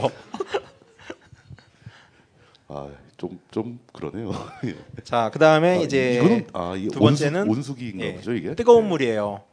뜨거운 물은 이제 인도 호텔은 언제나 24 hour hot shower possible이라고 그래요. 아, 24 hour hot shower possible. 이걸 인도식 영어로는 발음으로는 hot shower possible이라고 그러거든요. hot shower. 예, hot shower possible. possible. 예. 자, hot shower possible이라고 하지만은 이제 달라요. 그럼 이제 인도의 온수 시스템을 좀 알아야 되는데 우선 첫 번째로 일렉트릭 기저가 있어요. 여기 보시는 거예요. 이건 뭐냐면은 거대한 순간 온수기예요. 우리나라처럼 가스로 물이 고리를 통해서 나간 다음에 가열돼서 바로 나오는 구조가 아니라 저 큰 통에 있는 물을 약 15분에 걸쳐 데워요. 그럼 저 통 안에 있는 물만 뜨거워져요. 그러니까 한국처럼 틀어놓고 샤워하면 큰일 나요. 그러면 어느 순간 갑자기 차가워진 모- 물이 내 몸을 감싸고 있고 그 물을 다시 데우려면 또 15분이 걸려요. 참고로 이거는 전압이 안정적인 경우 15분이고요. 전압이 약한 데는 뭐 한 3, 40분이 걸릴 수도 있어요. 근데 그나마 이거는 좀 나아요. 두 번째는 보일러 시스템이라는 게 있는데 이거는 이제 위에 있는 중앙 난방식이죠. 작은 보일러에서 장작을 떼서 물을 급수하는 방식인데 24시간 물이 나오지 않아요. 이런 집은 물이 나오는 시간이 있어요. 그러니까 24아워 호트쇼로 포시블은 개뻥이고요. 정확하게 언제 뜨거운 물이 오픈되니라고 물어보면은 어 이 새끼가 좀 아네? 라고 생각을 하면서 알려줘요. 그러면은 대충 뭐 아침 8시부터 11시까지 라고 얘기를 해요. 저녁도 뭐 6시부터 10시까지 뭐 이런 식으로 나오는데 물론 그 시간에도 잘 안 나와요. 그럼 전화해서 파이프를 오픈해 달라 그러면은 온수 파이프를 그 리셉션에서 관리하거든요. 그럼 그걸 오픈해 주면 이제 그때 뜨거운 물이 나오는 거예요. 근데 어찌 됐건 electric geyser는 전기만 들어오면 계속 쓸 수가 있는데 비해서 보일러 시스템은 맘대로 못 쓰고 가장 최악은 태양열이에요. 이거는 실제로 태양열로 물을 데운 장비가 있어요, 인도에? 예, 좀 옥상에 네. 태양열 장비들이 한때 붐이었는데 문제는 아까 인도의 겨울에 뜨거운 물이 필요하잖아요. 근데 아까 그 안개 보셨죠? 해가 안 떠요. 그러니까 뜨거운 물이 안 나와요. 그러면은 인도한테 complain을 하죠. 왜 이게 이렇게 됐는데 안 나오니라고 하면은 인도 사람들은 그게 신의 뜻이야. 자, 하늘을 봐. 너 하- 너 눈이 없니? 저 하늘에서 무슨 태양이 나오겠니? 뭐 뜨거운 물이 나오겠니라고 얘기를 해요. 그러다 보니까 처음에 방을 잡을 때 뜨거운 물에 대해 가지고 어떤 시스템인지를 좀 파악해 두면은 조금 편해요. 그러니까 첫 번째는 일렉트릭 기전인데 요즘은 이제 전기세가 많이 비싸져 가지고서 요새 많이 좀 철거하는 추세예요. 그러니까 조금 된 숙소들이 저걸 가지고 있고 뭐 역시 그런데 하더라도 샤워를 하면 안 된다는 거, 바켓스에 물을 받아가지고 써야 된다는 거죠. 알아두시고요. 그 다음에 아주 시골로 가면은 뭐 다르질링 같은 홍차에 홍차 나는 데 같은 데 가면은 너무 외져가지고서 전기 상태도 안 좋고 그러다 보니까 일렉트릭 기저도 없고 산이다 보니까 추워서 태양열도 안 되고 보일러는 비싸서 갖춰놓지 않은 집이 있어요. 근데 이제 물을 바켓으로 담아서 줘요. 그럼 이게 한 물값이 한 10루피 정도 해요. 그러니까 공짜가 없거든요. 그럼 이제 이런 데다가 물을 주는 거예요. 근데 그런 데는 데워서 주는 거죠, 그러니까. 예, 장작을 나 때문에 장작을 떼 가지고 물을 끓여 가지고 줘요. 그럼 이제 이만한 거 하나 가지고서 샤워를 해야 되는 거죠. 자, 그다음에 이제 문고리 받고 뜨거운 물이 어떤 상태의 물이 나오는지를 봤어요. 그다음에 이제 전기 콘센트 정도 체크해야 되는 게 요즘은 디지털 장비들이 되게 많잖아요. 그러다 보니까 전기 콘센트가 필수품인데 또 콘센트 없는 방들이 좀 있어요. 그러니까 이것도 체크를 하시고 그 다음에 이제 창문을 봐야죠. 창문은 대부분 인도는 이제 좀 치안이 안 좋다 보니까 쇠창살이 막혀져 있는데 쇠창살도 통째로 뽑힐 수가 있어요. 그다 보니까 쇠창살 덜렁거리는지 보시고 쓱 빼가지고 옆으로 치우고 들어올 수 있는. 그렇죠. 예. 고아 지역 같은 해변 휴양지 가면은 집이 헛이에요. 오두막. 음. 천정이 지푸러기거든요. 집으로 쌓아놓은 데 있으면은 정말 지붕 뜯고 와서 물건 가져가는 경우 있어요. 지붕을 뚫고 들어와가지고. 지붕이 지푸라기니까 지붕을 예, 드러내면 되잖아요. 쓱 들어갈 수 있는 예. 거죠. 자 그리고 이제 그 다음에 확인할 게 침대의 청결도인데 뭐 그냥 몸을 누릴 수 있을 정도면 되고요. 그래서 인도 여행 하시는 분들한테 좀 험하게 여행하실 분들은 그 침대 시트 볼을 하나 들고 들고 다니는 것도 나쁘지 않아요. 아 배낭에다가 침대 시트를 하나 넣어. 예, 얼마 안 그럼 부피 얼마 안 하거든요. 차곡차곡 접으면 조그매지겠죠. 예, 그거는 뽀송뽀송하고 내 거만 쓴다는 것도 좋고 그 빈대형은 대부분 계시던 곳에만 계시지 침대 시트를 뚫고서 넘어오는 경우도 또 사실 또 드물어요. 아주 굶으신 분들 아니면은 그러니까 여러모로 쓸만해요. 침대 시트 같은 경우는. 자, 그다음에 이제 마지막으로 내려와서 방의 상태를 본 다음에 머물만 하다라면은 얼마니?라고 물어보는 거죠. 그럼 이제 얼마라고 얘기를 할 거 아니에요. 그럼 이제 여기서 좀 흥정을 할 수 있는 가장 좋은 방법 중에 하나는 나 이 도시에서 사흘 머물 거다. 그러니까 여기서 사흘 있을 거니까 좀 깎아줄래? 라는 합리적이죠. 그럼 주인장 입장에서는 하루 머물고 가는 사람보다 사흘 머물고 가는 사람이 낫잖아요. 훨씬 낫죠. 그러다 보니까 약간의 디스카운트를 할 수가 있어요. 근데 그러면은 사흘치 방값을 미리 주게 되는데 이렇게 deal을 할 거면은 방을 좀 좀 더 꼼꼼히 본 상태여야 돼요. 왜냐하면 돈을 내고 나서 방에 하자가 있는 걸 발견했다. 돈을 돌려주라고 했을 때 뭐 어디나 그렇지만은 한 번 들어간 돈은 결코 나오지 않아요. 대부분의 나라에서. 그 방을 옮길 수도 없나요? 선불로 한 3일 딱 했을 때. 아니 옮겨는 주는데 되게 그런 집은 되게 비슷해요 또. 옮겨봤자 더 안 좋을 수도 있고. 그럴 수도 있죠. 예.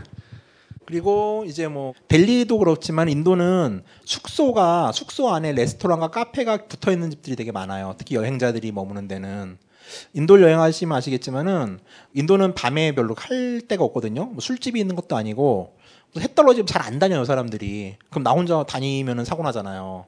그러니까 정말 인도에선 밤이 길어요. 그러다 보니까 숙소에 있는 카페나 레스토랑이 좀 활성화된 집이 되게 좋아요. 그럼 그 안에 있으면 또 여행자들 와서 놀거든요. 그럼 같이 와서 또 놀고 뭐 이럴 수 있으니까. 아니면은 해가 떨어지는 순간부터 잘 때까지 약 5시간에 걸쳐서 일기만 써야 될 수도 있어요. 정말 일기로 대하 장편 소설을 쓸 수 있죠. 그렇게 되면 혹시 그 카페 같은 게 없거나 그러면은 네. 같이 여행을 한 동료하고 시간을 많이 보내게 되잖아요. 저 그, 그렇죠. 그러다 이제 눈도 많이 맞죠. 아, 그냥 오래 있다 보니까. 이성과 같이 있을 경우에 뭐 그렇죠. 예. 좋은 일이네요, 그건. 예. 이제 음식 얘기인가요? 예. 식당에 대한 얘기는 이제 좀 딴지 인터뷰와 겹치는 게 있- 있을 거예요 아마. 좋은 식당은 여행자 거리에 없어요 기본적으로. 여행자 거리는 뜨내기들을 위한 데인데 그건 상식적으로 생각해봐도 우리나라도 그렇지 않습니까? 여행 관광객들 많이 온 지역은 좋은 집 없죠. 그렇죠, 그렇죠. 예. 근데 여행자 거리 안에서도 식당만 전문으로 하는 데가 있고 숙소에 붙어 있는 식당이 있는데 이 둘을 컴페어한다라면은 식당만 전문으로 하는 데가 그나마 나을 가능성이 많아요. 아무래도 숙소에 있는 식당은 숙소에 들어온 손님들을 상대로 하니까 식당의 품질이 나쁘다고 뭐 숙소를 바꿔버리고 막 이러진 않아요. 그게 불가능한 예. 그렇기 때문에 품질 관리에 신경을 덜 쓸 수밖에 없겠죠. 예. 그 아침을 인도식으로 먹는 경우는 드물어요, 되게. 그러니까 아침 같은 경우는 대부분 서양식을 먹죠. 그러니까 아침 세트라고 해서 뭐 빵두 쪽에 계란, 뭐 과일, 뭐 이제 짜이나 커피 같은 거 정도 나오는. 아침은 대부분 뭐 여행자 거리에서 이제 숙소에서 해결을 하거나 그 근처에서 해결하다 보니까 서양식을 먹을 일이 더 많죠. 어, 인도 사람들은 이제 아침을 이런 걸 먹어요. 뿔이라고 하는데 튀긴 밀개떡에 감자 카레 정도 저거를 이제 길에서 주로 파는 음식인데 그러다 보니까 뭐 여행을 한 사람들은 좀 먹어도 괜찮겠지만 여행을 많이 안 했으면은 배앓이를 할 수도 있죠. 처음 같은 경우는 인도 사람들은 기본적으로 아침 문화가 크게 발달은 안 했어요. 그냥 좀 가난한 나라이기도 하고 인도는 기본적으로 점심과 저녁을 먹는 문화예요. 그러니까 아침 같은 경우는 이제 짜이라고 하는 인도 음료에다가 비스켓 몇 개 먹는다거나 가볍게 먹는 편이에요. 그리고 챙겨 먹어도 저 정도밖에 안 먹어요. 그리고 점심 먹고 저녁을 먹죠. 참고로 인도 사람들은 저녁을 한 밤 10시쯤 먹어요. 가난했던 문화라고 하는데 그리고 먹고 바로 자요. 왜냐하면 그 포만감을 즐기기 위해서 이제 먹는 거죠. 먹고 나서 배부른 상태에서 자는 게 해피한 거예요, 되게. 그리고 이제 저녁까지도 배부르게 먹지 못한 사람들은 배에다 돌을 얹어놓고 자요. 그럼 공복감이 없대요. 저도 해봤는데 되더라고요. 어, 진짜 그래요? 네, 공복감이 사라져요, 진짜. 배고픈 상태도 배 위에다 뭘 무거운 큰거 이제 올려놓고 널빤지 돌 있잖아요. 예, 그런 거 하나 예. 얹어놓고 자면은 공복감이 덜해요. 배가 덜 고픕니까? 네. 빈곤 퇴치에 대한 대안으로 한번 생각해 볼 필요가 있겠네요. 국가가 돌을 국민들한테 보급을 해가지고 그 이제 정부가 마음에 안 들면 그 돌을 깨서 던져라. 어, 던질 수도 있고. 네. 예. 자 그리고 이제 뭐 산간지대나 좀 오래 머무는 도시들 같은 경우는 이제 알다 보면 다니다 보면 저런 빵을 파는 포인트들을 발견할 수 있어요 아침에 아예 뭐잼 같은 거 휴대했다가 저온 데 가서 이제 먹을 수 있는 거죠 저렇게 길거리에서 파- 만들어 파는 빵 같은 경우는 가격이 어느 정도입니까? 저 호떡처럼 생긴 가장 작은 게 한 8루피니까 160원 60원. 예. 한, 한 1, 200원 정도 한다. 예. 그럼 저거 반 갈라서 잼이나 뭐 야채 같은 거 넣어서 샌드위치처럼 먹어도 되고 위생상의 문제 같은 게 심각하진 않나요? 뭐 어쨌든 건 불에 구웠잖아요. 그게 중요한 거죠. 예.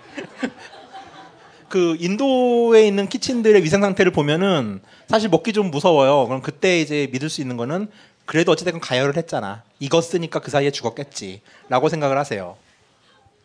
자 그다음에 점심과 저녁은 요리를 먹게 되는데 이제 인도에서 먹을 수 있는 요리들은 여행자 거리에서는 이제 다양하게 팔죠. 뭐 피자 같은 것도 팔고 중국식 볶음밥도 팔고 인도 요리도 팔고. 근데 늘 얘기하지만 인도 요리만큼은 여행자 거리에서 드시지 마세요. 그러니까 이 여행자 거리 식당들은 메뉴판에 온갖 요리가 다 있어요. 근데 뭐 옛날에 얘기했는데 아무래도 서양인들이 주요 고객이다 보니까 서양인들은 매운 걸 못 먹잖아요. 그러다 보니까 이제 스파이시하지 않게 만들어요. 근데 정말 이 맛도 아니고 저 맛도 아닌 카레를 먹을 수 있고 이런 요리를 먹고서 인도 음식 다 쓰레기야라고 말하는 사람들 되게 많거든요. 근데 뭐 잘하는 데 가면 전문 식당 가면 되게 맛있어요. 그러니까 우선 뭐 피자 같은 거 볼 수 있겠고 요건 이제 티베트 문화권 다람살라 맥그로드 간지나 뭐 그런 데 가면 먹을 수 있는 뚝바라고 하는 칼국수예요. 저 야채가 많이 들어간 수제비 같은 형태의 예. 음식이네요. 그리고는 뭐 이제 한식당들이 가끔 있어요. 한국 사람이 하는 데고요. 저기는 이, 게 한식이라고요? 김치덮밥. 저 위에 얹은 건 저 계란 후라이인가요? 네, 계란이에요. 그 이제 인도의 한식은 두 가지가 있어요. 한국 사람이 운영하는 식- 한식 당들이 있고 아니면 인도 사람들이 어깨너머로 배워서 한식이라고 주장하고 있는 맵고 신 요리를 파는 데가 있어요. 요즘은 한식당들이 정말 많아요. 뭐 델리 여행자 거리도 두 개 있고 뭐 바라나시 쪽은 뭐 너무 많고 이제 정착한 한국인들도 되게 많은데 이제 아무래도 한국 사람들은 입맛들이 좀좀 그렇다 보니까 한식당에서 저런 좀 한식 같지 않은 김치를 먹으려는 경향이 있어요. 이런 한식들은 맵구시긴 해요. 그러니까 김치 같죠. 입맛도 돌고. 근데 인도 사람들이 하는 한식당에서 좀 김치 같은 거 먹을 때 정말 주의해야 될 게 이 사람들은 커리라는 문화 자체가 깍둑썰기를 해가지고 푹푹 끓이잖아요. 푹 익혀 먹는 거란 말이에요. 그러다 보니까 정말 우리는 김치를 날야치를 먹으니까 빡빡 씻잖아요. 잘 안 씻어요 인도 사람들은. 그러니까 문화적 차이인데 가열하지 않은 요리잖아요 김치는. 그러다 보면 이거를 갖다 잘 씻지 않고 하면은 여기서 각종 병이 생기는 경우가 되게 많아요. A형 간염을 비롯해서. 그래가지고 한식 먹을 때 김치는 정말 주의를 하셔야 된다고 생각해요. 가열하지 않았으니까 위험하다. 예. 그러니까 샐러드 같은 경우도 좀 저는 샐러드 같은 거를 먹고 탈나는 경우를 좀 많이 봤거든요. 그러니까 기본적으로 좀 가열한 요리를 주로 드시고 한식 중에서 김치나 뭐 이런 좀 가열하지 않은 걸 드시고 싶으시면은 그나마 한국 사람이 운영하는데 물론 좀 비싸죠 인도 사람이 하는 데보다는. 근데 뭐 아니고 많이 비쌀 것 같은데요. 그렇게 비싸진 않아요. 뭐 한 김치찌개가 한 250 루피 정도 하니까 5천 원? 한국이랑 좀 비싸다고 보시면 되는데 인도에서 뭐 해외 한식이 원체 비싸잖아, 비싸잖아요. 그 따지면 먹을 만한 가격들이에요. 근데 아무리 봐도 이건 한식이 아닌데 이건. 저게 왜 그러냐 하면은 인도는 배추가 귀해요. 그러니까 델리에 가면 배추를 구할 수, 구할 수 있는데 그것도 겨울철에만 구할 수 있거든요. 그러니까 대부분 구할 수 있는 게 저는 무청으로 만든 김치예요. 그러니까 무청이 보이네요. 무청이에요. 인도는 참고로 무 먹을 때 무청 안 먹거든요. 네, 그래가지고 이렇게 저도 아는 친구가 인도에서 식당을 했는데 걔가 이렇게 무청을 거들어 다녀요. 그러면은 그 인도 야채 장사가 너 소냐? 막 이러면서 뭐 이런 얘기를 하죠. 왜 이런 풀을 막 거들어 다니냐 네. 뭐 그런 거네요. 자, 이건 이제 중식이에요. 볶음밥 같은 경우는 인도 식당 어디 가나 있는데 이거는 좀 중식답네요. 어, 이건. 좀 비싼 집이고요. 예, 예, 예. 대부분의 경우는 이제 잘 못 볶아요 인도 사람들은 볶음 요리가 익숙하지 않아요. 카레는 기본적으로 스튜예요 스튜. 그러니까 끓이는 거예요. 끓이는 예. 푹 끓이는 예. 거예요. 그러다 보니까 기름에 절여진 밥을 먹을 수도 있어요. 약간 좀 기름이 좀 많은. 근데 그래도 카레 못 먹는 분들은 또 그걸 먹더라고요. 정말 목구멍에 기름때가 낄 때까지 볶음밥만 먹다 오는 분들도 있어요. 그나마 이게 가장 무난하다고 느끼는 분 그쵸, 거겠죠. 예. 자, 그다음에 이제 몇 가지 카레들 이제 아까 말씀드렸지만 전문 식당에서 이제 책들에 보면은 여행자 거리 바깥에 있는 인도 전문 레스토랑 뭐 이렇게 소개된 데가 있는데 그런 데만 먹을 수 있는 거고 인도는 기본적으로 북인도는 밀가루 문화예요. 그러니까 떡을 먹고 빵을 먹고요. 남인도는 쌀 문화예요. 그러니까 남인도에서 커리를 먹으면은 쌀이 많이 나오고 밥이 많이 나오고 저 북인도 가면 이제 떡이 빵이 많이 나오죠. 저거는 이제 짜파띠라고 그래서 통 밀가루를 가지고서 금방 반죽을 해서 구워내는 건데 입에는 좀 많이 거칠어요, 쟤는. 근데 저 뭔가를 바른 게 이제 버터를 바르는 건가요? 저는 기라고 예. 버터를 정제해서 만든 기름이에요. 그러니까 칼로리가 어마어마한. 근데 저걸 넣- 먹으면 이제 음식 맛에 풍미는 되게 좋아지죠. 1g에 200kcal 칼로리예요. 어, 저거 저것만 먹어 살아남을 수 있겠네요. 기름기니까 문제는. 예, 칼- 그러니까 인도는 아무래도 채식 문화가 더 강하다 보니까 카레들이 채식 카레 위주로 좀 많이 발달했고 육식 카레들은 육식 카레대로. 그러니까 남인도 같은 경우는 가면은 채식만 파는 식당을 가면 채식만 먹어요. 그 다음에 육식이 가능한 식당은 논 베지터리안 식당을 해가지고서 따류 분류를 하고 인도 사람들은 아무래도 채식 문화가 강하다 보니까 채식 식당에 가는 사람을 좀 더 쳐주는 분위기도 좀 있어요. 특히 남쪽 같은 경우는. 그 고기를 많이 먹으면 좀 약간 천시를 당하는 건가요? 아무래도 뭐 브라만들 같은 경우는 네, 채식을 한다고 알려져 있으니까. 아 브라만들은 주로 다 채식을 합니까? 예, 상층 카스트로 가서 채식을 하고요. 더 상층으로 가면은 구근 식물도 안 먹어요. 그러니까 뿌리 식물 있잖아요. 마늘이나 양파. 그러니까 뿌리는 생명이잖아요. 이파리를 뜯어 먹으면 상관이 없는데 줄기니까 상관없죠. 그러니까 감자는 먹어요. 줄기니까. 근데 뿌리는 생명이라서 안 먹는다고 해가지고 모든 뿌리 식물을 안 먹는 아주 심한 애들도 있어요. 양파 같은 것도 안 먹습니까? 예. 근데 그 사람들 미국 가면 그 맥도날드 많이 갈 텐데. 어, 다 먹죠. 네. 제가 인도 영사랑 소고기 먹었다니까요. 예. 자, 이거는 이제 이거는 세트네요. 세트 메뉴네. 예, 한국으로 치면 이제 뭐 백반이나 한정식 같은 저걸 탈리라고 그래요. 그러니까 저거는 옛날에는 이제 가난한 사람들이 많이 먹는 음식으로 분류를 했는데 요즘은 탈 전통 음식에 대한 관심들이 인도도 좀 많아져요. 그래서 우리나라처럼 요새는 전라도 음식, 경상도 음식 막 이런 식으로 지역적 탈리들이 각광을 받고 있거든요. 그러니까 좀 고급화가 많이 되고 있고 탈리라는 뜻은 큰 쟁반이라는 뜻이에요. 그 쟁반에 다양한 요리와 주식을 얹어가지고서 싸 먹는 거죠. 비벼서.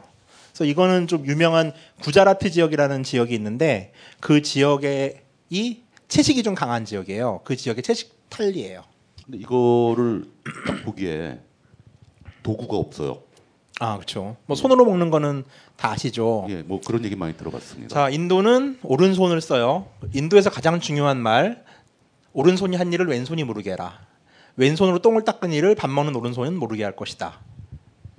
그러니까 손으로 밥을 먹는 거고 요즘은 뭐 외국인들도 많아지고 인도 젊은 사람들도 숟가락을 쓰긴 하는데 전통적으로는 이제 손으로 떠먹는 게 가장 핵심이에요. 그 왜 손으로 먹을까라는 문제들은 이제 한국 사람들도 많이 의문을 갖고 있는데 쉽게 생각을 하시면 돼요. 우리도 상추쌈 먹을 때 손으로 먹잖아요. 그리고 김 먹을 때뭐 젓가락으로 이렇게 하는 사람도 있지만 손으로 싸서 먹는 경우도 있잖아요. 근데 인도는 손으로 먹게끔 발달한 음식이라고 보시면 돼요. 특히 밥 같은 경우는 인도 쌀은 날라가거든요. 그러다 보니까 숟가락으로 저 카레에 걸쭉한 양념을 넣어서 비빌려도 비벼지지가 않아요. 그러니까 손으로 꾹꾹 눌러줘야 돼요. 그래야 잘 비벼져요. 그러니까 그런 식으로 된 거고 인도 사람들의 주장에 의하면은 이렇게 얘기를 해요. 너 숟가락이 얼마나 더러운지 아니? 숟가락은 아무리 깨끗하게 닦아도 이놈 저놈 입에 들어간 거잖아요. 근데 내 손은 나만 먹잖아요. 그러니까 내 손만 신경 써서 닦으면은 내 손이 더 깨끗하잖아요. 그러니까 사고 방식의 차이인 거죠. 인도 사람들은 카스트 때문에 섞이는 걸 싫어한다고 제가 인터뷰에서 얘기를 했는데 그러다 보니까 내게 가장 신뢰할 수 있는 거고요. 그 다음에 인도 사람들은 혀의 맛과 함께 손가락의 감촉을 맛을 느끼는 되게 중요한 포인트라고 세- 얘기를 해요. 카레를 인도 카레는 뜨겁지 않거든요. 미지근한 거를 밥을 넣어가지고서 손으로 쪼물쪼물 하다 보면은요 아주 매운 카레는 손끝에서 약간 찌릿함이 느껴져요. 그럼 손으로 비비면서 아 이게 맵구나. 그 다음에 손이 약간 미끄러면서 뽀속 뽀독뽀독한 느낌이 나면은 강황이 많이 들어가면 그런 느낌이 나거든요. 아 이건 강황이 많이 들었구나. 그러니까 그런 느낌들을 손으로 아는 거예요. 그러니까 손으로 먼저 맛을 본 다음에 입에다 집어넣는다 고 그러죠.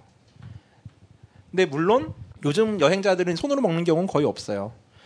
뭐 많이들 변했는데 그리고 인도 식당을 가면은 어디든 손을 닦는 데가 있어요. 손으로 먹는 사람이 많다 보니까. 그리고 손으로 먹는 것도 좀 권하고 싶은 게 탈리집은 기본적으로 손으로 먹어요. 그러면은 여러분들이 좀 로컬 식당 같은 데 들어가면은 거기서 밥을 먹는 사람들이 다 여러분만 쳐다봐요. 만약에 20명이 밥을 먹었다 생각해 봐요. 눈알이 40개예요. 근데 거기서 음식을 시켜요. 그러면은 탈리가 나오겠죠. 아마 여러분들은 외국인이니까 숟가락을 주는 배려를 잊지 않을 거예요. 숟가락을 딱 놓고서 손으로 비벼요. 그때 여러분들 바라보는 40개의 눈알이 웃는데 이거 아주 묘한 경험이에요. 그러면은 밀가루를 앞치마에 밀가루가 범벅이 된 주방장이 여러분한테 와가지고서 짭바띠 한잔 더 주면서 이렇게 얘기할 거예요. Are number one. 그 인도식 영어를 굉장히 잘하시네요. 아, 예. 저는 네이티브라고 스스로 주장하고 있는. 그 이제 막 막 들리기 시작했어요. 아, 예. 어느 나라나 그 현지의 문화, 현지의 방식대로 그 외국인이 와서 해주면은 좋아하는 건 다 똑같은 것 같아요. 그쵸, 예. 그 우리도 백인들이 와가지고 막 같이 젓가락질. 뭐, 뭐 젓가락질 하고 막 뭐 김치 잘 먹고 그러면 좋잖아요. 참고로 왼손은 뭐라냐면은 밥 먹을 때 물컵만 잡을 수 있어요. 물컵을 잡는 손이에요. 그러니까 물컵은 잡아도 되나요? 예, 왼손잡이들이 좀 힘들어요. 그러니까 인도 가서 정말 왼손잡이들 왼손으로 밥 먹으면은 그 여러분을 바라보는 그 40개의 눈알은 아 씨발 존나 더러운 새끼다라고 바뀔 거예요. 자, 이것도 이제 탈린데 좀 싼 버전. 이 마치 우리나라 뭐 된장찌개 백반 같아요 분위기가. 예, 색깔이 그렇죠. 예. 그러니까 저런 데다가 이제 밥을 아, 하나 더 예. 밥을 이제 저 철판 바닥에 엎어놓고 카레도 부어가지고서 내가 먹고 싶은 카레 섞어서 먹는 거예요 손으로. 그래서 긁어가서. 바닥 전체가 이렇게 큰 플레이트죠. 접시처럼, 어, 예. 되어 있는 거네요. 그다음에 남인도로 가면 이제 아주 전통적으로 이렇게 바나나 잎에다가 깔아주는 주는 데가 있어요. 이거는 이제 그 아까 말한 손에 더 강력한 버전이죠. 그 밥그릇은 또 어떤 놈이 먹었는지 누가 알 것이냐. 그럼 난 일회용을 쓰겠다. 근데 그 일회용은 내추럴해서 와야 된다. 그러니까 바나나 잎에 음식을 주고서 저렇게 보- 조물조물 먹은 다음에 다 먹었다는 뜻은 바나나 잎을 이렇게 덮으면 돼요. 그럼 이게 끝이란 뜻이고 이 음식은 폐기가 되는 거죠. 근데 잔반 처리라고 할 게 없는 게 저거는 뭐 다 우리가 소들은 먹을 수 있는 거잖아요 짐승들이. 그러니까 저건 통째로 그냥 바로 짐승을 줘도 문제가 없는 아, 상태가 그렇죠. 되는 거죠. 그 강황- 리사이클링 자체가 잘 되는 거죠. 강황이나 뭐 이런 그 향신료 같은 게 인도는 개도 먹던데요. 다 먹어요. 인도 개라 그런가? 개나 네. 소나 다 먹나요? 네, 개나 소나 다 먹어요.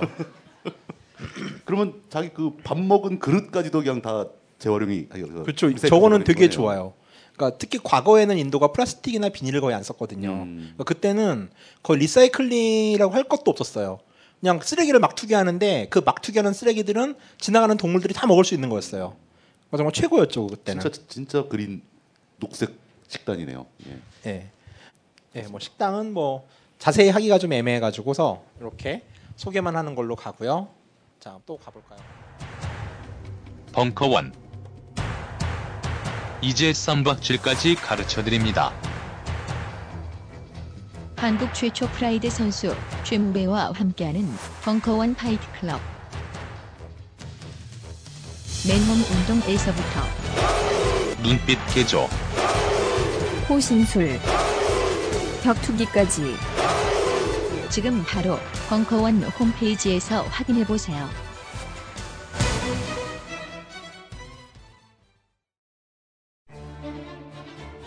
정윤수의 앵콜 특강. 우리도 클래식쯤은 듣고 산다. 연인과 카페에 들어가는데 모르는 음. 악이 쫙 흐릅니다. 그럴 때 아무 곡이라도 얘기하면 됩니다. 저 브람스 4번인가? 끝나거나 아니면 박수 칠 수 있는 타임이 있는데 언제 쳐, 쳐야 되는지 이렇게 좀 알려줄 수 있는 박수는요, 안 치는 게 최고입니다. 당신의 교양 수준을 뻥튀기 해줄 지식의 발기술사 정윤수. 지금 바로 벙커원 홈페이지에서 확인해 보세요.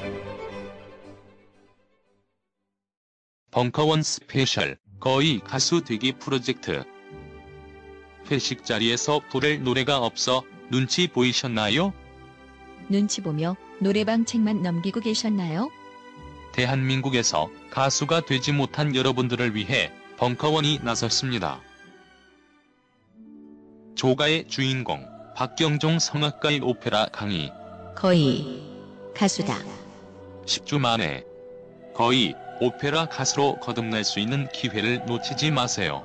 지금 벙커원 홈페이지에서 수강 신청하세요.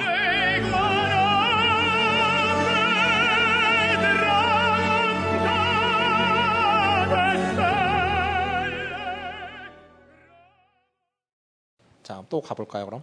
이제 다음으로 하게 되면 이동 수단. 자, 이제 방도 잡았고, 자요, 공항에서 나와서 방 잡았고 밥도 먹었어요. 어찌 됐건 이제 동네를 돌아다녀야 될 거 아니에요. 돌아다니기 위해서 이제 시내 교통 수단이 뭐가 있는지를 알아야겠죠. 그러니까 첫 번째가 이제 인도에서 가장 흔하게 볼 수 있는 건데 사이클 릭샤라고 자전거에 사람을 두 명 정도를 태우고서 노동자가 페달을 밟아가지고서 여러분을 운송하는 교통 수단이에요. 그러니까 두 사람이 타고 저걸 이제 사람이 자전거 페달로 밟죠.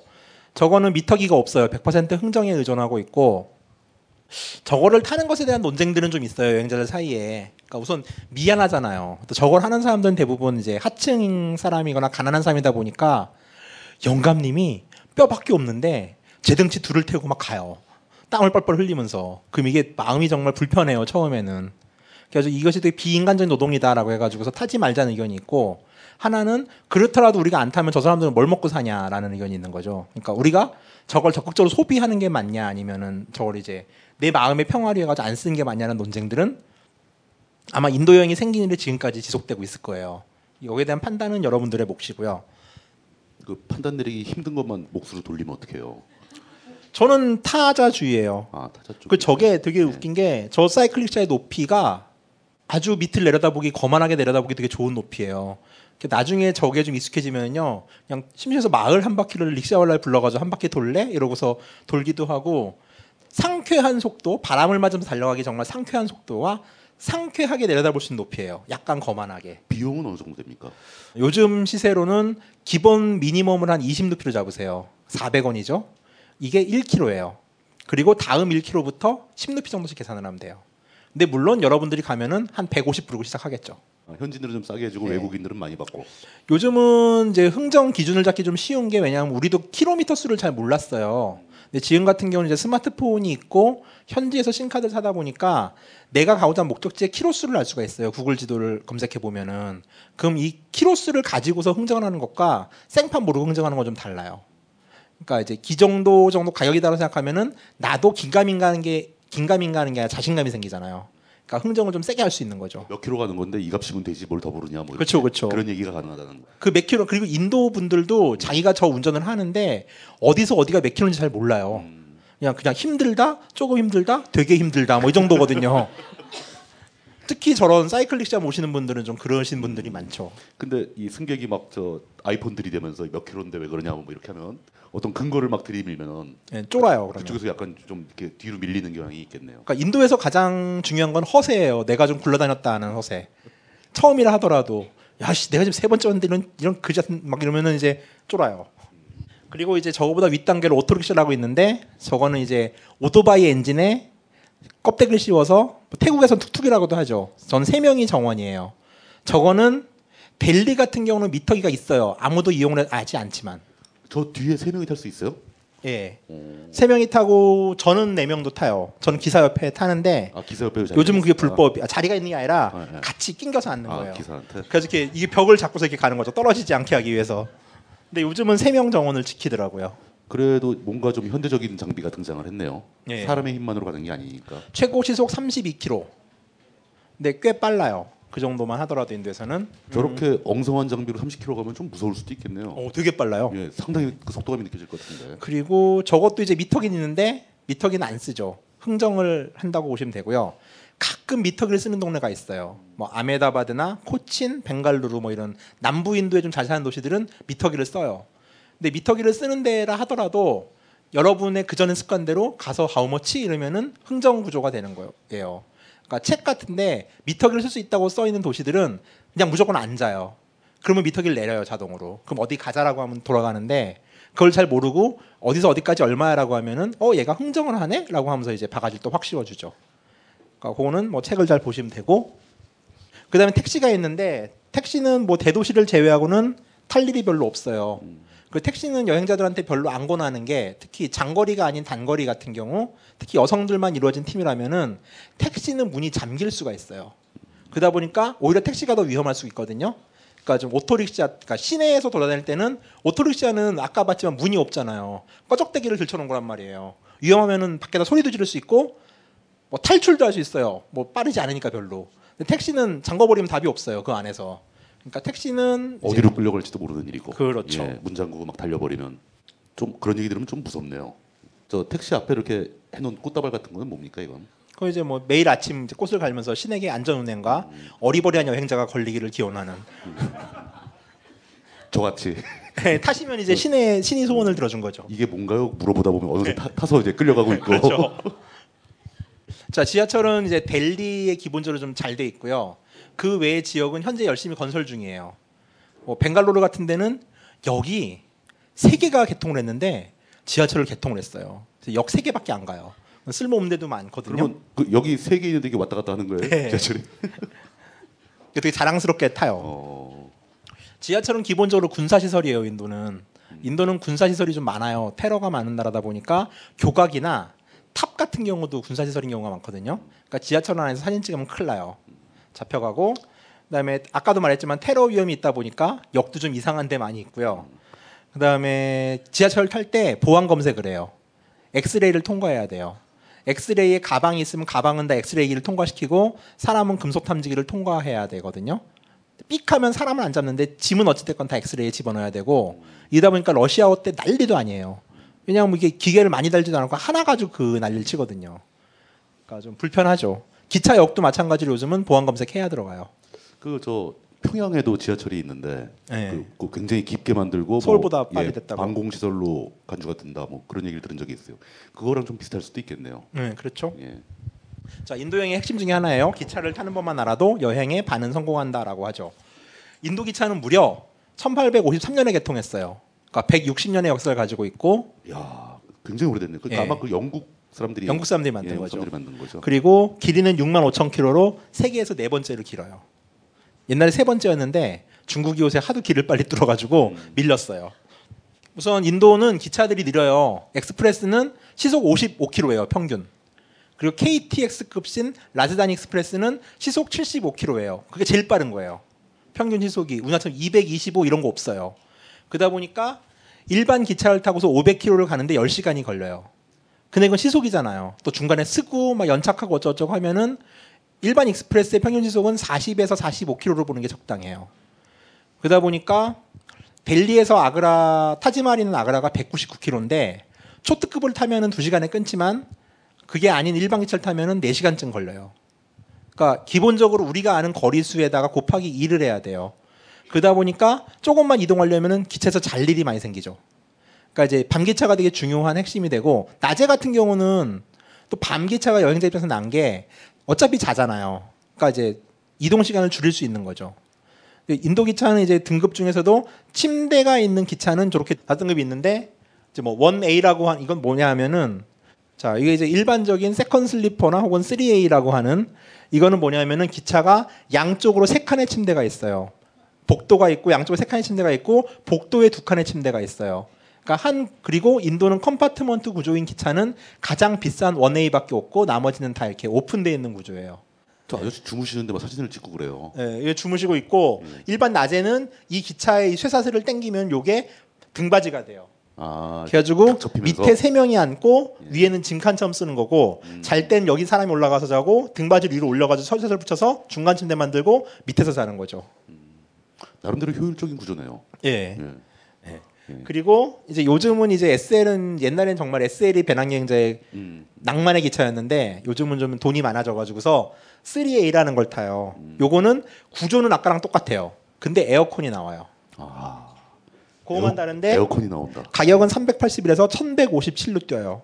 한세배 정도 비싼 네. 셈이는. 그다음에 2A로 가면은 그 침대가 아까 세 개가 있었잖아요. 요게 두 개가 있는 거예요. 아, 세개 가지고 두 개로 예. 공간, 공간이 좀 넓어지겠네요. 네. 예. 그래가지고 1669루피 샘플 가격이. 근데 1A는 compartment 구조예요. 그러니까 유럽 기차처럼 방이 있는 구조고 그 방에 양쪽에 침대가 하나씩 있어요. 근데 이것도 1A는 별로 또 권치 않는 게 1A는 룸 구조다 보니까 문을 잠글 수가 있어요 안에서. 아, 오히려 더 위험할 수 혼자인 여성 여행자들한테는 권하고 싶지 않은. 그러니까 2A 정도가 요즘 이제 누가 들어올지 모르니까. 돈좀 쓰는 애들은 2A 타고요. 일반적으로는 이제 3A를 신청해서 3A가 없으면은 울면서 second sleeper를 타죠. 그 다음에 3E는 요즘 나온 기차인데 economic 에어컨 기차라고 저가형 에어컨이에요. 그리고 여기서 1A, 2A, 3A는 잡상인이 타지 않아요. 요즘은 3A도 가끔 타는데 그리고 SL 같은 경우는 이제 온갖 잡상인 다, 다 타요. 무슨 뭐, 뭐 요요 파는 아저씨부터서 짜이 장사, USB 뭐 16기가 100루피에서 말도 안 되는 거 팔고 있고 그지 타고 막 이래요. 근데 이제 3A까지도 기차 종착점 되면 느슨해져 가지고 거지들이 타는데 기본적으로 여기는 좀 폐쇄가 되는 구역이고 SL은 거의 자유죠. 그리고 SL은 창문이 열려 열리고요. 뭐 에어컨이 없다 보니까 그다음에 3A 이상부터는 창문이 밀폐형이에요. 근데 이건 장단점이 좀 있는 게 창문이 열려가지고 바람을 맞으면서 여행하는 기차 여행의 낭만도 좀 있거든요. 그렇죠. 예. 근데 그런 시원함은 에어컨 칸도감 없어요. 좀 더 안전한 대신에. 그리고 이제 또 좌석 칸도 구분이 되는데 이기제큐티브 에어컨 체어라고 하는 2x2 에어컨 좌석이 있고 그다음에 이제 뭐 이건 이거는 뭐 보면 알겠죠. 그다음에 2는 이제 통의자, 교회 의자 있죠. 통 널빤지 의자. 교회 의자고 UR은 이종격 투기 인수 공동칸이라고 해서 예약 없이 막 탈 수 있는데 닭도 타고 염소도 타요. 그럼 막 염소가 스트레스 받을 거 아니에요. 흔들리니까. 그럼 막 계속 매 막 이래요. 그러다가 10시간쯤 되면 염소의 목이 쉬어요. 그럼 염소가 막, 와! 막 이러다가 나중에는 토해요. 그리고 막 똥도 싸요. 그러면 사람이 또 똥을 막 밟아요. 뭐 그런 이제 거의 타면 안 되는 정말 싸죠. 221루피, 1000km 기준. 물론 이 샘플 1000km 앉아서 가면 되게 힘들어요. 뭐 기준이고요. 근데 이제는 아까는 계속 그런 데를 왜 가 그러다가 기왕 가는 김에 저런 거 한번 타보고 싶다라는 생각이 들기 시작했어요. 아까도 말했지만 인도는 80년 중에 한 달이에요. 그 관점을 접근을 하셔야 돼요. 80년 중에 한 달인데 똥 좀 밟지 뭐. 자, 그래서 이제 이 아저씨들 계시고 자, 이제 그러면은 이제 기차표를 예약을 해야죠. 이제 지옥의 시작이에요. 저 예약도 저 인터넷상으로 주로 하나요? 인터넷으로 예약을 할 수 있고 한국에서도 요새 예약이 되는데 이 한국에서 인터넷으로 예약을 하는 방법을 설명하려면은 고시 공부 수준으로 공부를 해야 돼요.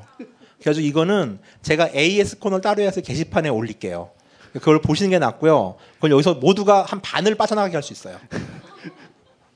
모세의 기적을 만들 수 있으니까 예, 넘어가고. 그, 하지 하지 맙시다 그거. 예. 예. 그리고 아까도 말했지만 모든 기차표를 끊어서 갈 수 있어요 이제는. 근데 끊어서 갔을 때 중간 중간 차가 연착됐을 경우 바보가 되는 거잖아요. 음. 그러면은 인도 같은 경우 이틀 자고 하루 이동하는 식으로 코스를 짜면은요 코스가 다 망가져요. 그러니까 이제 심각해지는 거죠 상황이. 그러니까 뭘 권하지도 않고요. 그러니까 굳이 미리 예약할 필요 없다. 예. 현지 가서 하자. 인도 기차를 예약하는 데 있어서 첫 번째는 기차에 대한 information을 알아야 돼요.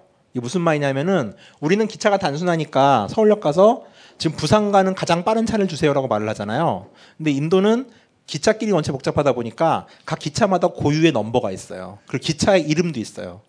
그러니까 그 이름을 알, 알아내서 그 이름을 가지고서 예약 폼을 작성해서 갖다 줘야 예약이 돼요. 혹시 그 이름이라는 게 뭐 토마스 기차 뭐 이런 건가요? 뭐 그런 식이에요. 그러니까 2378 시바강가 Express 뭐 이런 비슷하네요. 그래서 이제 Indian Railway라는 거를 치면은 옛날에 이제 기차 timetable도 책을 봤는데 요새 인터넷으로 돼요. Indian Railway를 치면은 이런 화면이 뜨는 인도 철도청 사이트로 가요. 그럼 여기서 pop-down으로 이제 뭐 뉴델리, 바라나시 모든 class에서 자리를 몇 월 며칠 해서 이제 get detail 누르면은 글로 가는 기차들이 쫙 나와요. 그러면은 이게 지금 이제 뉴델리에서 바라나시로 가는 기차예요. 그러면은 뭐 라즈다니 Express, 카시 Express, 샤랑제비 Express, 리차비 Express, 뭐 뭐 뭐 스와트 가립 Express, 시브라 아 시부강가 Express 이렇게 나오잖아요. 일부, 일부러 그런 거지 뭐. 네. 그다음에 origin이 이제 어디서 출발하는지, 출발지. 출발 시간, 도착지, 목적지, 도착 시간, 몇 시간이 걸리는지 이거는 언제 있는지 월화수목금토일에서 no는 없는 거예요. 이 카시 Express는 매일 있는 거죠. yes yes yes yes yes니까. 그럼 이 기차는 무슨 class를 달고 다니는지예요. 그러니까 만약에 이 맨 마지막에 시부강가 Express 같은 경우는 많이 타는 기차예요. 왜냐하면 뉴델리역에서 18시 45분에 출발해서 바라나시역에 아침 7시 30분에 떨어져요. 시간 최고죠. 유용하겠네요. 시간 예. 최고죠. 예. 12시간 45분. 근데 얘는 매일 있고 얘는 1A와 2A, 3A second sleeper를 달고 다녀요. 그러니까 모든 기차가 모든 칸을 달고 있지는 않아요. 그러면은 여러분이 이제 시브라 아, 시바 강가 Express를 타기로 결정을 했어요. 번호가 없어졌는데 아, 예, 거의 뭐 2560이라고 하죠. 그래서 이제 기차 번호를 알았어요. 알면은 예약 사무소를 가서 예약 신청서를 써야 돼요. 예약 사무소에 가면은 다 저런 신청서를 나눠줘요. 아 이건 온라인이 아니고 실제 그 예약 예, 예. 사무소에 가서. 예. 예, 예. 그러면은 자 reservation을 해야죠. 이건 cancellation이에요. 취소할 땐 여기를 동그라미 치고 reservation. 그 다음에 기차 이름을 써야 돼요. 아까 다 알아야 된다 그랬잖아요. 가서 갑자기 나 지금 어디 가는데 표 줘 이러면은 뭐야 씨발아 이래요. 그러니까 다 알아야 돼요. 2002번 사탑디 Express 2010년 12월 22일 날 가고 싶어요. 클래스는 CC 에어컨 체어 등급으로 가고 싶고요. 우리는 두 명이에요. 어디냐면 뉴델리역에서부터 아그라까지 가고 싶어요. 이걸 다 적어야 돼요. 내 목적지까지. 그러면은 이름을 적어야 돼요. 전환타 남자 38살, 김키키 여자 38살. 자기 이름을 적고 그 앞에다 또 한 번 더 적어요. 디테일. 똑같은 거를 적고서 블라블라블라 주소는 대충대충 적고 나서 사인을 하면은 자리가 있으면은 표가 나와요. 자리가 없으면 웨이팅이야 이러죠. 그럼 another train, please 이러면은 another train을 추천해 줘요. 아, 그러니까 이거랑 비슷한 대체할 수 있는 다른 라인을 권장 비슷한 걸 알려주는데 추천해 준다. 그- 추천 받으면 결국 이거 새로 쓰는 거잖아요, 또. 또 써야죠. 그러니까. 써야 되는 예. 거잖아요. 근데 그러면은 좀 요령 있는 사람들은 쭉쭉 근 다음에 여기만 새로 쓰라고 얘기를 하는 경우도 있어요. 음. 요령 없는 애들은 새로 써야 돼요. 줄도 새로 써야 되고. 근데 다행히 델리랑 아그라, 바라나시 같은 주요 도시는 외국인끼리 따로 예약을 시켜줘요. 음. 그러니까 외국인은 쇼파에 앉아서 예약을 하고 현지인은 줄을 서 있어요. 그러니까 그런 데서 좀 표를 좀 어느 정도 하는 것도 좋죠. 그러면 기차표를 줘요. 그리고 이렇게 예약을 해서 나오면 좋은데 문제는 자리가 없을 수도 있어요. 자리 자리 번호 있잖아요. 아, 이건 자리 구했잖아요. 예, 예. 못 구한 사람들이 있을 아, 거 아니에요. 예약 그러면은 단계에서? confirm 티켓이 아니라 waiting 리스트 몇 번이라고 번호가 나와요. 음. 이거는 기차는 기본적으로 30%의 overbooking을 받아요. 음. 그러니까 이 사람 대기 줄이 되는 거고 중간 중간 cancel을 할거 아니에요. 그 사람이 바꿔지면은 이제 그 앞으로 자꾸 나가는 거예요. 음. waiting을 하게 돼 했을 때 그 뭐 탈 수 있게 될 가능성은 어느 정도 되는 겁니까? waiting 숫자에 따라 틀린가요? 그때 그때 달라요. 그건 진짜. 항상 다른 예, 거죠. 그건 경험이 좀 있어야 파악을 할수 있고 그래서 좋은 게 뭐냐면은 인도는 외국인 쿼터, tourist 쿼터라는 제도- 제도가 있어요. 이거는 뭐냐면은 기차 자리가 500개인데 외국인 여행자, 여권을 가진 외국인 여행자한테는 몇 석을 빼서 외국인한테만 주는 좌석이에요. 그래가지고 이제 그 전 책에는 이걸 체크를 안 했는데 이번에 나올 것부터 할 건데 바라나시 시브강가 Express 같은 경우는 FT가 뭐냐면은 외국인 쿼터 자리예요. 그러니까 외국인은 12명까지 우선적으로 자리를 받아요. 근데 외국인은 사전 예약을 못 하잖아요. 그러니까 현장표 12장이면 어지간하면 타요. 그러니까 일반 인도인은 general 쿼터라고 그러거든요. general에서 waiting 리스트를 하더라도 외국인은 자리를 얻을 가능성이 있는데 이런 기차는 없어요. 스와탄트라 기차는 외국인 쿼터는 제공을 하고 있지 않아요. 그리고 벵갈루루 가는 까나타카 Express도 12개의 자리를 주고 어떤 기차는 4개의 자리를 주고 그러니까 이걸 파악하는 건 되게 중요해요. 사실 저게 그러니까 우리들 관광객들 입장에서는 굉장히 좋은 제도네요. 그리고 추가 요금도 없어요. 예. 그러니까 이건 대인배예요, 인도가. 그러니까 저게 외국인 쿼터가 비어서 가는 한에 있어도 내국인은 글로 못 온다는 예, 얘기죠. 그렇죠. 그래서 외국인 쿼터는 어떻게 구하냐면은 이제 그 외국인 쿼터 티켓을 발급하는 아까 말한 델리, 아그라, 바라나시, 꼴까타 같은 주요 여행자들이 가는 주요 도시들은 외국인 쿼터를 발급, 발급 외국인 쿼터표를 줄 수 있는 권한이 있어요. 그러니까 거기 가서 예약을 하면은 거기서 외국인 사무소 가서 예약을 하면은 외국인 쿼터에서 표를 줘요. 그러니까 아까 검색 사이트에서도 자리가 없다 하더라도 외국인 쿼터는 있을 가능성이 많거든요. 근데 한국에서 인터넷으로 예약을 하는 경우는 외국인 쿼터에 접근할 수가 없어요. 외국인 쿼터는 거의 현장 판매예요. 그렇겠죠. 그 외국인임을 확인할 방법이 없으니까. 예, 그렇죠. 예. 그리고 외국인 쿼터 표를 사시려면은 환전 영수증이 있어야 돼요. 그러니까 정당하게 환전을 했다는 증거. ATM을 쓰시면은 은행에서 그 영수증 받잖아요. 한- 돈 뽑을 때 그 영수증을 영수증. 예, 프린트아웃을 영수증과 아, 여권과 함께 제출을 해야지 티켓을 얻을 수 있고 그래도 자리가 없다. 그러면은 TK라고 하는 표가 있어요. 요건 딱깔이라고 그러는데 응급표예요. 이 표는 뭐냐면은 출발 하루 전날 해당 기차의 출발 하루 전날 오후 열, 오전 10시에 일제히 발급하는 비상표예요. 근데 이 자리가 숫자가 되게 많아요. 그러니까 시바강가 Express 같은 200 한, 한 자리가 딱깔로 풀려 있는 자리예요. 이거는 오전 10시에 기차역 사무소에 가서 그러면 딱깔 줄이라고 물어보면 딱깔이 어디냐고 물어보면 딱깔 줄이 따로 있어요. 창구가 많다 보니까. 거기 줄을 서 있으면은 10시에 딱 오픈을 하고서 표를 팔아요. 그러니까 그 근데 현, 장에 오는 사람들용으로 예, 그러니까 응, 응급용 바로 급하게 가야 되는 사람들한테 30%의 할증 요금을 받고 팔아요. 아, 가격이 비싸다. 예, 가격은 조금 비싸지는데 예. 옛날에는 더, 더 비쌌어요. 근데 지금 많이 싸졌고 그러니까 요걸 가지고서 가면은 거의 구할 수가 있는데 10시에 맞춰 가면은 줄이 좀 길 거 아니에요. 급하게 표를 구한 사람이 많다 보니까. 그렇겠죠. 그러니까 한 큰 도시는 9시 정도 나가 가지고 줄을 서 있어야 되는데 좀 미리 가라. 예, 미리 가면 근데. 줄을 서 있어도 예. 10시가 되면 난장판이 돼요. 그러니까 이거는 좀 물리력이 있는 남자들이 어 깨 싸움을 좀 해야 돼요. 그러니까 언니들 같은 경우는 픽픽 날아가요, 진짜. 그리고 딱갈표를 예약하기 위해서는 여권 복사본이 있어야 돼요. 그 딱갈은 이런 식으로 팔기 때문에 남이 팔면 안 되잖아요. 그래서 기차를 탔을 때 차장이 여권 확인을 해서 본인인지 확인을 해요. 아, 그냥 그렇게 해야죠, 이거는. 그게 맞죠. 예, 예. 예. 그래가지고 시스템은 인도가 나쁘지 않아요. 근데 문제는 이 시스템을 이해하는 과정이 너무 어려워요. 그러니까 좀 특이한 시스템인데 시스템만 알면 되게 편해요. 그 지금 설명 들은 거로 봐도 뭐 상당히 뭔가 복잡하네요. 그냥 뭐 목적지만 말하면 표를 딱 주면 좋겠는데. 예. 예. 철도가 많다 보니까. 노선도 그래서- 워낙 복잡하고. 예. 자 그래서 표를 구했다는 전제하에 자 이제 기차를 타러 갑니다. 아 우선 또 기차를 타기에 첫 번째 난관이 있어요. 뉴델리역 같은 경우는 18번 플랫폼까지 있어요. 근데 기차표 어디에도 플랫폼 넘버가 적혀 있지 않아요. 어떻게 하라는 얘기예요, 이러면? 자 기차역 광장에 홀을 가면은 커다란 전광판이 있고 거기에 그 출발 열차 스케줄이 있어요 공항처럼. 그럼 거기에 PF라고 해 가지고 스케줄 그 플랫폼 넘버가 뜨거든요. 이걸로 파악을 해서 찾아가야 되는데 이건 예정 플랫폼이에요. 기차가 연착이 되잖아요. 그럼 해당 플랫폼이 꽉 찰 수도 있단 말이에요. 그러면 중간에 급히 말을 해요. 플랫폼이 바뀌었다고. 이거 방송에서 나오는 아까 말한 내 영어를 알아들을 수 있으셔야 돼요 그 전광판 그런 경우는 드물어요. 그냥 말로 안내를 한단 말이죠. 급하니까 전광판을 못 보니까 예. 무슨 기차 지금 바뀌었어 6번이야 6번 빨리 가 막 이래요. 아, 자, 근데 그거 솔직히 말해서 그건 좀 이해가 갑니다. 왜냐하면 노선이 워낙 복잡하고 예. 연착도 많이 하다 보니까 그때 그때 플랫폼을 배정할 수밖에 없는 상황이 나온다는 예, 그런 거겠죠. 상황이 생기죠. 예. 자 그래가지고 찾았어요 이제 플랫폼까지 찾았어요. 그 정도 난관을 뚫고 기차를 타면 뭔가 퀘스트를 완료한 느낌이 들 것 같은데. 그냥 그러잖아요 기차만 탈 줄 알면 인도 여행에 반은 성공했다고. 자 그래가지고 기차를 탔는데 아까 말했지만 인도의 기차는 되게 많은 클래스를 달고 다니잖아요. 1A, 2A, 3A, SL 아까 봤던 시바한가 익스프레스만 하더라도 그러면 1A는 1A끼리만 연결이 되고 1A에서 2A로 가지 못해요. 그러니까 문이 막혀 있어요. 저거네요, 저 설국열차. 예, 예. 2A도 2A대로 막혀 있고 SL은 SL에서 막혀 있어요. 그러니까 아무 데나 타면은 내 자리로 못 갈 수도 있요 클래스대로 타야 되고 예.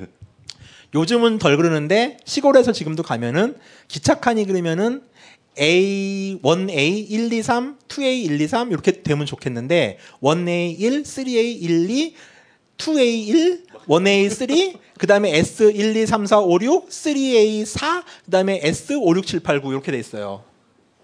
자, 뒤죽박죽으로 섞여 있다는 뜻이네요. 기차가 여러분 앞에서 정차하는 시간은 5분에서 10분입니다. 자, 강제 협업은 다시 시작돼요. 가운데쯤 있다. 그러니까 지금 같은 경우는 큰 역은 몇 번이 올지 이제 전광판을 달았어요. 근데 작은 역도 여러분 갈 거예요 분명히. 작은 역 그런 게 없어요. 그러면 그냥 기차 가운데쯤 있다가 기차가 도착한 즉시 하나는 동쪽으로 하나는 서쪽으로 뛰는 거예요. 그 다음에 먼저 찾는 사람이 소리를 지르는 거죠. 야, 일로 와. 그 플랫폼 찾아오는 걸로 퀘스트가 끝이 난 게 아니네요. 아, 끝이 난 게 아니에요. 네. 결코 그렇지 않아요. 인도는 결코 그러한 나라가 아니에요. 자, 그래서 탔어요, 이제. 무사히. 타면은 자 기 칸에 들어왔다. 예. 기차가 C발 열차면 좋겠는데 C발 열차가 아닌 경우에는 아, C발이에요. C발이 아니라 그러니까 거기서 출발하는 예. 네, 그 역에서 오리진 출발이 그 역이면 좋겠는데 오리진이 여기가 아닌 경우는 어떤 새끼가 내 자리 타고 있어요. 뭐 그렇겠죠. 그럼. 예. 예. 이제 그럼 배틀을 떠야 돼요, 이제. 이제 현피. 비켜라. 예. 근데 대부분 이제 C발 열차인 경우는 인도는 한 사람이 친지가 어디를 가면은 배웅을 엄청나게 많이 해요. 그러니까 뭐 한 사람이 어디 가면 한 일곱 여덟 명 기차여서 막 타 있거든요. 그러니까 얘가 내 자리에 앉은 놈인지 배웅객인지 파악을 우선 해야 돼요. 그러니까 우선 물어보면은 대충 알아요. 표 보여달라 그러면은 그래서 내 자리를 잡아요. 자 여기서 또 사기가 발생해요. 처음에 가면 어리버리하잖아요. 그럼 이 와중에 수법이에요. 어떤 사람이 자리를 잡아요. 그러면은 야, 이 내 자리야. 그러면은 뭔 소리야? 내 자리야. 표봐. 그러면은 배낭을 메고 있다가 배낭을 풀고 사이드 배낭에 카메라 같은 게 있죠. 대부분 가이드북이랑 사이드 배낭을 배낭에 놓고서 표를 주섬주섬 꺼내는 사이에 뒤에 와서 작은 배낭을 가지고 가요. 세명 이상인 경우는 어떤 강제 협업이 있어야 되냐면은 이런 상황이 됐을 때 한 사람은 내 자리에 앉은 인도인과 상대하고 두 사람 입구를 틀어막고서 아무도 못 지나가게 해야 돼요. 그러니까 이렇게 가방을 통째로 털리는데 이렇게 털리는 가방들은 대부분 카메라가 있는 가방이에요. 그러니까 이제 그렇겠죠, 뭐. 피눈물 나는 거죠. 한 달 사진 찍었는데. 실제로 그렇게 뭔가를 잃어버려 본 경험도 있어요. 저는 안 당했는데 예. 제가 데려다니는 애가 당하니까 기분이 되게 나쁘더라고요. 아. 네. 저는 안 빼- 저는 꼭 이렇게 메고 있어요. 진짜 그냥 막 딱 집어들고 막 튀어버리는 거예요? 어느 순간 가버려요. 그러니까 그건 잡을 수가 없고 인도 사람들은 거기서 이렇게 뭐 제가 가져갔어 이런 말안 해줘요. 그냥 모르는 척을 해요 대부분 자기 나라 편이에요 거기서. 무관심하고. 예. 딴데 보고 아니. 안 알- 알아도 얘기 안 해요 그런 예, 건. 예. 자, 그래서 당연히 자리가 또 변네. 그럼 이제 짐을 보관해야 될 거 아니에요. 모든 기차에 가면은 기차 바닥에 이런 고리가 있어요. 자, 인도에 가면 요새는 이제 여행용품 파는 데서 쇠사슬 같은 걸 팔아요. 그걸 가지고서 절그럭절그럭 쇠사슬로. 아니 좀 가는 거 팔아요. 예. 여기는 지금 이런 쇠고리가 있잖아요. 예, 예. 여기다가 줄을 이어 가지고서 저 고리에 붙인 다음에 열쇠를 채우는 거예요. 그러니까 고정을 시키는 거죠. 이걸 못 가져가게끔. 그리고 이런 이동을 할 때는 당연히 이렇게 양쪽으로 열리는 배낭이 있을 거 아니에요. 그렇죠. 요 배낭도 양쪽으로 닫아가지고 여기도 열쇠를 채우는 게 좋아요. 열쇠 채울 수 있는 홈들이 다 있어요. 요즘 여행용 배낭들은. 음. 그렇겠죠. 예. 여기서 채워야지 안 그러면은 이 배낭은 안 잊어먹어도 이걸 열고서 또 가져갈 수 있잖아요. 그러니까 이 장, 작업을 또 해야 돼요. 그리고 한 세 명이 다니는데 비싼 장비 가지고 다니는 사람이 있다. 그 비싼 장비는 가급적이 안쪽 자리로 배를 해줘야죠. 왜냐하면 차근차근 하나씩 들고 갈 테니까. 그렇죠. 이렇게 배낭 같은 경우는 주로 아기들이 키 작은 아기들이 새벽에 기어와 가지고서 이제 하나씩 빼가요. 아 꼬마들이. 그래가지고 아예 비싼 장비 가지고 가시는 분들은 배낭 쇠사슬망이라고 있어요. 거북이 뜨끔처럼 생겨가지고 이렇게 배낭을 쇠로 싸는 망이 있거든요. 거기다 보관을 해야 되고 이걸로 열쇠를 채운다 하더라도 줄로 끊어가면 사실 답이 없거든요. 근데 또 그렇게 적극적인 애들은 별로 없고 큰 배낭 같은 경우는 대부분 이렇게 보관을 하는데 인도 애들도 큰 배낭에는 뭐 이렇게 냄새 나는 빤스 이런 거밖에 없다는 거 다 알아요. 그래가지고 이제 새끼 배낭을 주로 털어 가죠. 그런 신경을 또 쓰셔야 되고 언니들 같은 경우는 이제 아까 말한 세 칸 기차였잖아요. 그래서 외국인 여행 여자 여행자들은 대부분 맨 위 칸을 선택하는 게 되게 좋아요. 그걸 UB라고 그러거든요. 어퍼 벌스라 그러는데 이런 맨 밑에서 자면은 또 이렇게 오빠들이 호기심이 많아가지고서 한 번씩 만져주고 가요. 그래가지고 뭐 이제 난리가 나는 거죠. 그러면은 그런 일이 있어서 기차를 탔어요. 이제 갑니다. 되게 처음에 기차를 탄다는 여행을 하다 보면은 신나가지고서 카메라로 막 찍고 그럴 거예요. 근데 밤기차인 경우는 자고 나서 다음날 카메라 꺼내세요.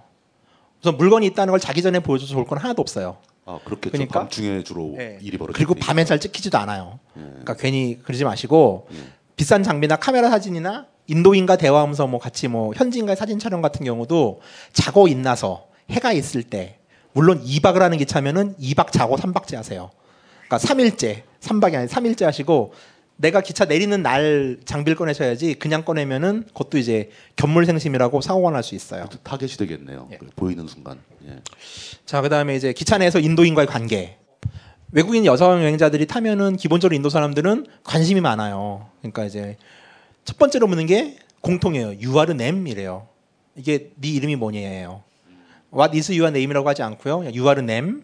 네, 너 직업이 뭐니? You are job. 그 다음에 얘기를 안 하면 You are student. 넌 학생이니? are you가 아니에요. 우선 인도는 좀 이제 뭐 많이 좀 일반적으로 만나는 분들은 영어를 그렇게 좀 하는 편인데 기본적으로 그냥 인사 정도만 하는 게 좋고 현지인과의 관계는 좀 조심하는 게 좋아요. 요새 같은 경우는 그리고 꼭 이제 인도 사람들이 보면 여자한테 악수하자 그러는데 인도는 남자가 여자한테 악수하자고 하는 문화가 아니에요. 그건 손 한번 만져보겠다는 의미고 인도는 기본적으로 이렇게 합장을 하잖아요. 남았을 때 하면서 딴지 인터뷰 나오지만 합장을 하는 가장 큰 이유는 인도 사람들은 기본적으로 접촉을 기피하는 문화예요. 문화 자체가 악수를 하자 그런 거는 좀 잘 교육을 받지 못한 인도인이거나 아니면은 다른 마음을 가지고 있는 거예요. 다른 생각이 있어서 전혀 카인들리한 상황이 아니에요. 그 상황은. 근데 기차에서 발생하는 가장 큰 사고는 인도 사람이 주는 음식을 먹고서 뻗어버리는 거예요. 약을 타는 거죠 거기다가. 실제로 그런 일이 많이 있습니까? 인도 철도청에서 모르는 사람이 준 음식 먹지 말라고 그래요. 아, 그쪽의 공식 방침이 그리고 정도로 기본적으로 인도는 음식을 나누는 문화도 별로 아니에요. 그러다 보니까 대부분 정말 음식을 먹으면은 어떤 사람은 가족 여행자였대요. 자이살멜 가는 기차였는데 정말 가족이 할아버지도 있고 아기도 있고 막 해서 사진 찍고 믿고서 먹었더니 먹고 나서 5분째 갑자기 정신이 하나도 없더라는 거예요. 그래서 깨어났더니 쓰레기통에 빤스만 입고 누워 있고 인도 사람이 구해가지고서 이제 경찰 병원에 집어넣었죠. 근데 이 경우 같은 경우 정신만 잃게 하면 좋은데 인도 애들이 소심하다 보니까 약을 세게 탈 때가 있어요. 혹시 깨어나면 좀 무서우니까. 중간에 깨어날까봐. 어, 그, 그러다가 사람이 죽는 경우도 있고 정신을 못 차리는 경우도 있어요. 그러니까 인도인이 주는 음식은 결코 먹지 마시라고 말씀드리고 싶고 그다음에 이제 거지들이 있죠. 이건 이제 일반 좌석 칸이나 이제 좀 에어컨 칸이 아닌 일반 칸에 타면 이제 거지들이 와서 막 구걸을 하는데 이거는 뭐 기차뿐만 아니라 인도에서 일상적으로 거지들은 되게 많이 봐요. 근데 이 적선을 할 것인가 말 것이냐는 것도 사이클리시를 탈 것이냐 말 것이냐만큼의 좀 논쟁거리 중에 하나예요. 논쟁이 되게 많은 부분들인데 인도에서는 공식적으로 거지들한테 적선하지 말라 그래요. 공식적인 입장입니까? 예, 공식적 입장이고요. 그다음에 이렇게 오는 사람들 중에 장애인들이 되게 많아요. 근데 이 장애인들이 대부분 만들어진 장애인들이에요. 그러니까 누가 잡아다 분질러 버린 거예요. 1997년도에 사우디아라비아의 메카에서 인도 거지들이 그러니까 사원 앞에 거지들 많잖아요. 근데 약 200명의 거지들이 송환이 돼요. 인도로. 인도 애들이었는데. 어떤 엔조 단체가 폭로한 건데 애를 유기에다가 강제로 눈을 벌게 한 다음에 혹은 혀를 자른 다음에 사우디아라비아로 판 거예요. 거지로. 그래서 인도에서 거의 문제가 되게 심각했어요 그 당시에 충격을 받았죠 인도가 어쩌다 인도가 이런 나라가 됐나. 근데 지금도 많은 이제 거지들이 아기들을 안고 다니는데 이거는 거의 유괴라고 보시면 돼요. 그리고 이런 아이들이 하는 거지들 같은 경우는 자기 생계가 아니라 앵벌이 조직이에요. 그러니까 이런 애들에게 돈을 주는 거는 이 아이에게 한 푼도 가지 않아요. 그냥 다 조직의 두목이나 유괴한 사람한테 가는 거예요. 그러니까 정 마음이 아파가지고 돈을 줄 거면은 환급이 불가능한 먹을 걸 주세요. 바나나를 주면은 바나나를 팔아서 돈을 만들어요. 바나나를 까서 주세요. 그래야 이 아이가 먹을 수 있어요. 짜파띠 같은 거를 줄리 있으면 짜파띠를 좀 찢어 찢어가지고 주세요. 다시 팔 수 없게. 하지만 현금을 주면 결코 안 돼요. 이거는 우리가 저 사회의 유괴 시스템에 기여를 하게 되는 결과를 낳게 하는 건데 물론 보면은 정말 마음이 되게 아파요. 그렇겠네요. 예. 그리고 기차 같은 경우는 저 이 친구 같은 경우는 청소를 어쨌든 하고 돈을 달라고 그러거든요. 그러니까 와서 자기가 청소를 한다고요? 예. 그러면은 이제 뭐 한 미니멈 5루피 정도? 요즘 이제 1, 1루피는 안 받아요. 5루피 정도 주면은 적당하고요. 외국인이면 이제 좀 깡짜를 좀 많이 불러요. 막 이제 안 가고 버티고 만지고 막 이러는데 그러면 이제 뭐 인도 사람들한테 도와달라고 얘기를 하면은 인도 사람이 때려서 쫓아줘요. 근데 뭐 우리는 좀 때리기 그렇죠. 인도 사람들은 저런 기본적으로 거짓나는 사람 사람 취급 안 해요 거의. 그러니까 사이클릭 샤왈라 같은 경우만 하더라도 차선 어기면 경찰이 기분이 나쁘잖아요. 그냥 지나간 사람 불러다 몽둥이로 막 때려요. 그러면 진짜 우린 빡치죠. 그럼 막 별하별 욕을 다 하는데 그 사회에서 그 사람들은 그걸 순응하고 숙명으로 받아들이고 살아요 일정 부분. 그러니까 이거는 이제 인도를 여행하면서 좀 고민해야 될 문제예요. 그러니까 그런 부분이 참 적응하기 힘들 것 같아요. 그게 근데 뭐 저는 본질적으로 뭐 한국도 물대포 쏘잖아요 겨울에. 국가 권력의 횡포는 어디나 똑같은데 인도는 맞습니다. 그냥 일상적인 거예요 그냥. 자 인- 기차 안에서 이제 서른 몇 시간 가면 먹어야 될 거 아니에요. 먹이를 먹는 방법은 크게 미리 사놓는 방법이 있어요. 인도 음식 진짜 못 먹는 사람들은 빵이나 이런 거를 출발하기 전에 여기서 과일 같은 거, 뭐 감자칩 같은 거 사가지고서 바리바리 싸가지고 온 다음에 기차 안에서 끼니 때 먹는 방법이 있고요. 그다음에 장거리 기차는 식당 차를 가지고 다니는데 이 식당 차는 예약을 받아 다녀요. 아 dinner dinner dinner dinner 이러면 저녁을 예약하겠다. dinner. 그다음에 아 lunch lunch lunch lunch 이러면 lunch를 팔겠다. 그럼 이제 내 좌석을 예약을 해주면은 이제 거기에 대해서 이제 vegetarian 밥이냐 non vegetarian 밥이냐 따라 가격이 달라요. 가격 물어보고 시키면은 밥 때가 되면 나한테 배달을 해준 경우도 있고요. 그다음에 second sleeper 같은 낮은 등급의 차는 뭐 오믈렛이나 이런 겨- 잡상인들이 막 들어서 먹을 걸 팔아요. 그럼 이제 그 사람들한테 사 먹어도 돼요. 근데 뭐 우리가 먹을 수 있는 음식들을 팔아요. 그 사 먹는 거는 위험하지 않는가요? 아직까지 그런 사례는 없어요. 저도 그게 짜고서 가능하다고 생각하는데 예. 아직까지 사, 사례가 없었어요. 그거는 그러니까 먹어도 된다. 그 사람이 거기서 고정적으로 장사를 해야 되니까 그렇죠, 그것도 안. 되기 위해서 뭐 그런 건 있겠네요.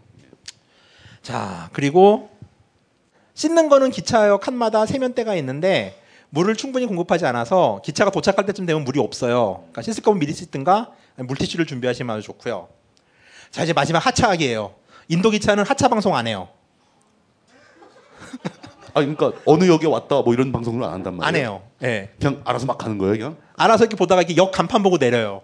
그러니까 기차 시간표를 가지면은 내가 언제 도착할 대충 알잖아요. 근데 연착을 분명히 할 거예요. 그래서 시간은 안 맞을 거니까. 그러면은 첫 번째 주변 사람에게 내가 어디서 내리는지 소문을 낸다. 음, 그럼 주변 그러면은 도와줄 수 있다. 어, 그런 건 잘 도와줘요. 엄한 데서 내리라고는 안 하더라고요. 저거를 잘 써야 되겠네요. 그죠? 아이폰 GPS를. 그리고 이제 아이폰에서 GPS를 가지고서 내 현재 위치를 파악해가지고 내린다. 아이폰, 그러니까 스마트폰이 생기면서 정말 여행이 좀 편해진 거예요, 그나마. 하차 방송은 정말 저도 왜 안 하는지 모르겠는데 안 해요. 희한하더라고요. 아니 그 역에 안전하게 세워주기는 한- 하나요? 그냥 막 스- 속도를 쭉 줄이다가 갑자기 또 가버리고 막 그러지 않나요? 아니 세워주긴 해요. 세워주긴 예. 해요. 예. 다행이네요. 예, 그리고 자 버스는 이제 기차가 안 되면 버스를 타야 되는데 버스는 공영 버스 정부에서 하는 것과 개인이 하는 사설 버스가 있어요. 근데 뭐 버스도 기차처럼 등급이 무지무지 많은데 기차에 비해서 예약 없이 바로 터미널로 가면은 탈 수 있는 버스들이 있기 때문에 기차처럼 중요하진 않아요. 이거는 뭐 우리나라랑 거의 비슷한 시스템이기 때문에 이제 넘어가도 돼요. 그래서 기차 넘어가고요. 자, 그다음에 인도식 영어 쫄지 말자. 자, 아까 제가 하는 발음을 다 이해하지 못하셨겠죠? 자, 인도는 기본적으로 어순이 우리나라 말과 같아요. 그러니까 I am 보이가 아니라 I 보이 M이에요. 그러니까 단어를 왜 가지고 우리식대로 말을 하면은 힌디 인도 말이 힌디라고 그러는데 힌디도 좀 쉽게 할 수 있고요. 물론 동사 변화는 있는데 그럼 무시해야죠 외국인인데 영어 같은 경우도 영어를 정말 난 중학교 때 영어를 다 떴다. 영어 진짜 못한다. 우리나라 어순대로 영어 하면은 걔들도 알아들어요. 왜냐하면 그쪽도 자기 나라 말이 어순이 우리랑 같기 때문에 영어를 얘기하려면은 먼저 머릿속 어순을 생각하거든요. 그러니까 이게 똑같은 처지예요 서로. 그러다 보니까 그냥 유아르 넴, 유아르 좁 이게 통하는 게 거기도 영어는 짜증나는 언어거든요. 특히 많이 배우지 못하신 분들한테는. 그래가지고 어순이 같다. 그러니까 쫄지 말자. 두 번째 권설음은 확실히 발음한다. 자 아까 뭐라 그랬어요? hot shower, hot shower. 샤워가 아니에요. 그리고 오 발음 확실하게 해줘야 돼요.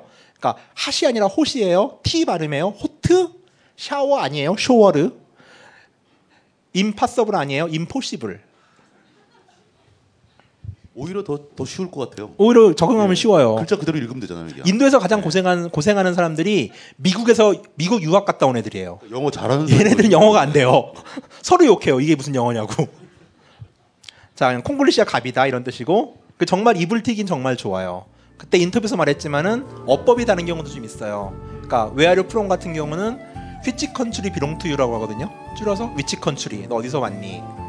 라고 하는 말들이 있는데 이것도 뭐 기본적으로 이해도가 있으면은 이해할 수 있는 부분이고 예, 그러면은 예, 시간이 많이 늦은 관계로 어, 이상으로 그 벙커원 특강 인도한테의 서바이벌 투어 인도편 두 번째 시간을 모두 마치도록 하겠습니다. 늦게까지 들어주시느라 고생 많으셨습니다. 그 안전하게 귀가하시기 바랍니다. 예, 수고하셨습니다.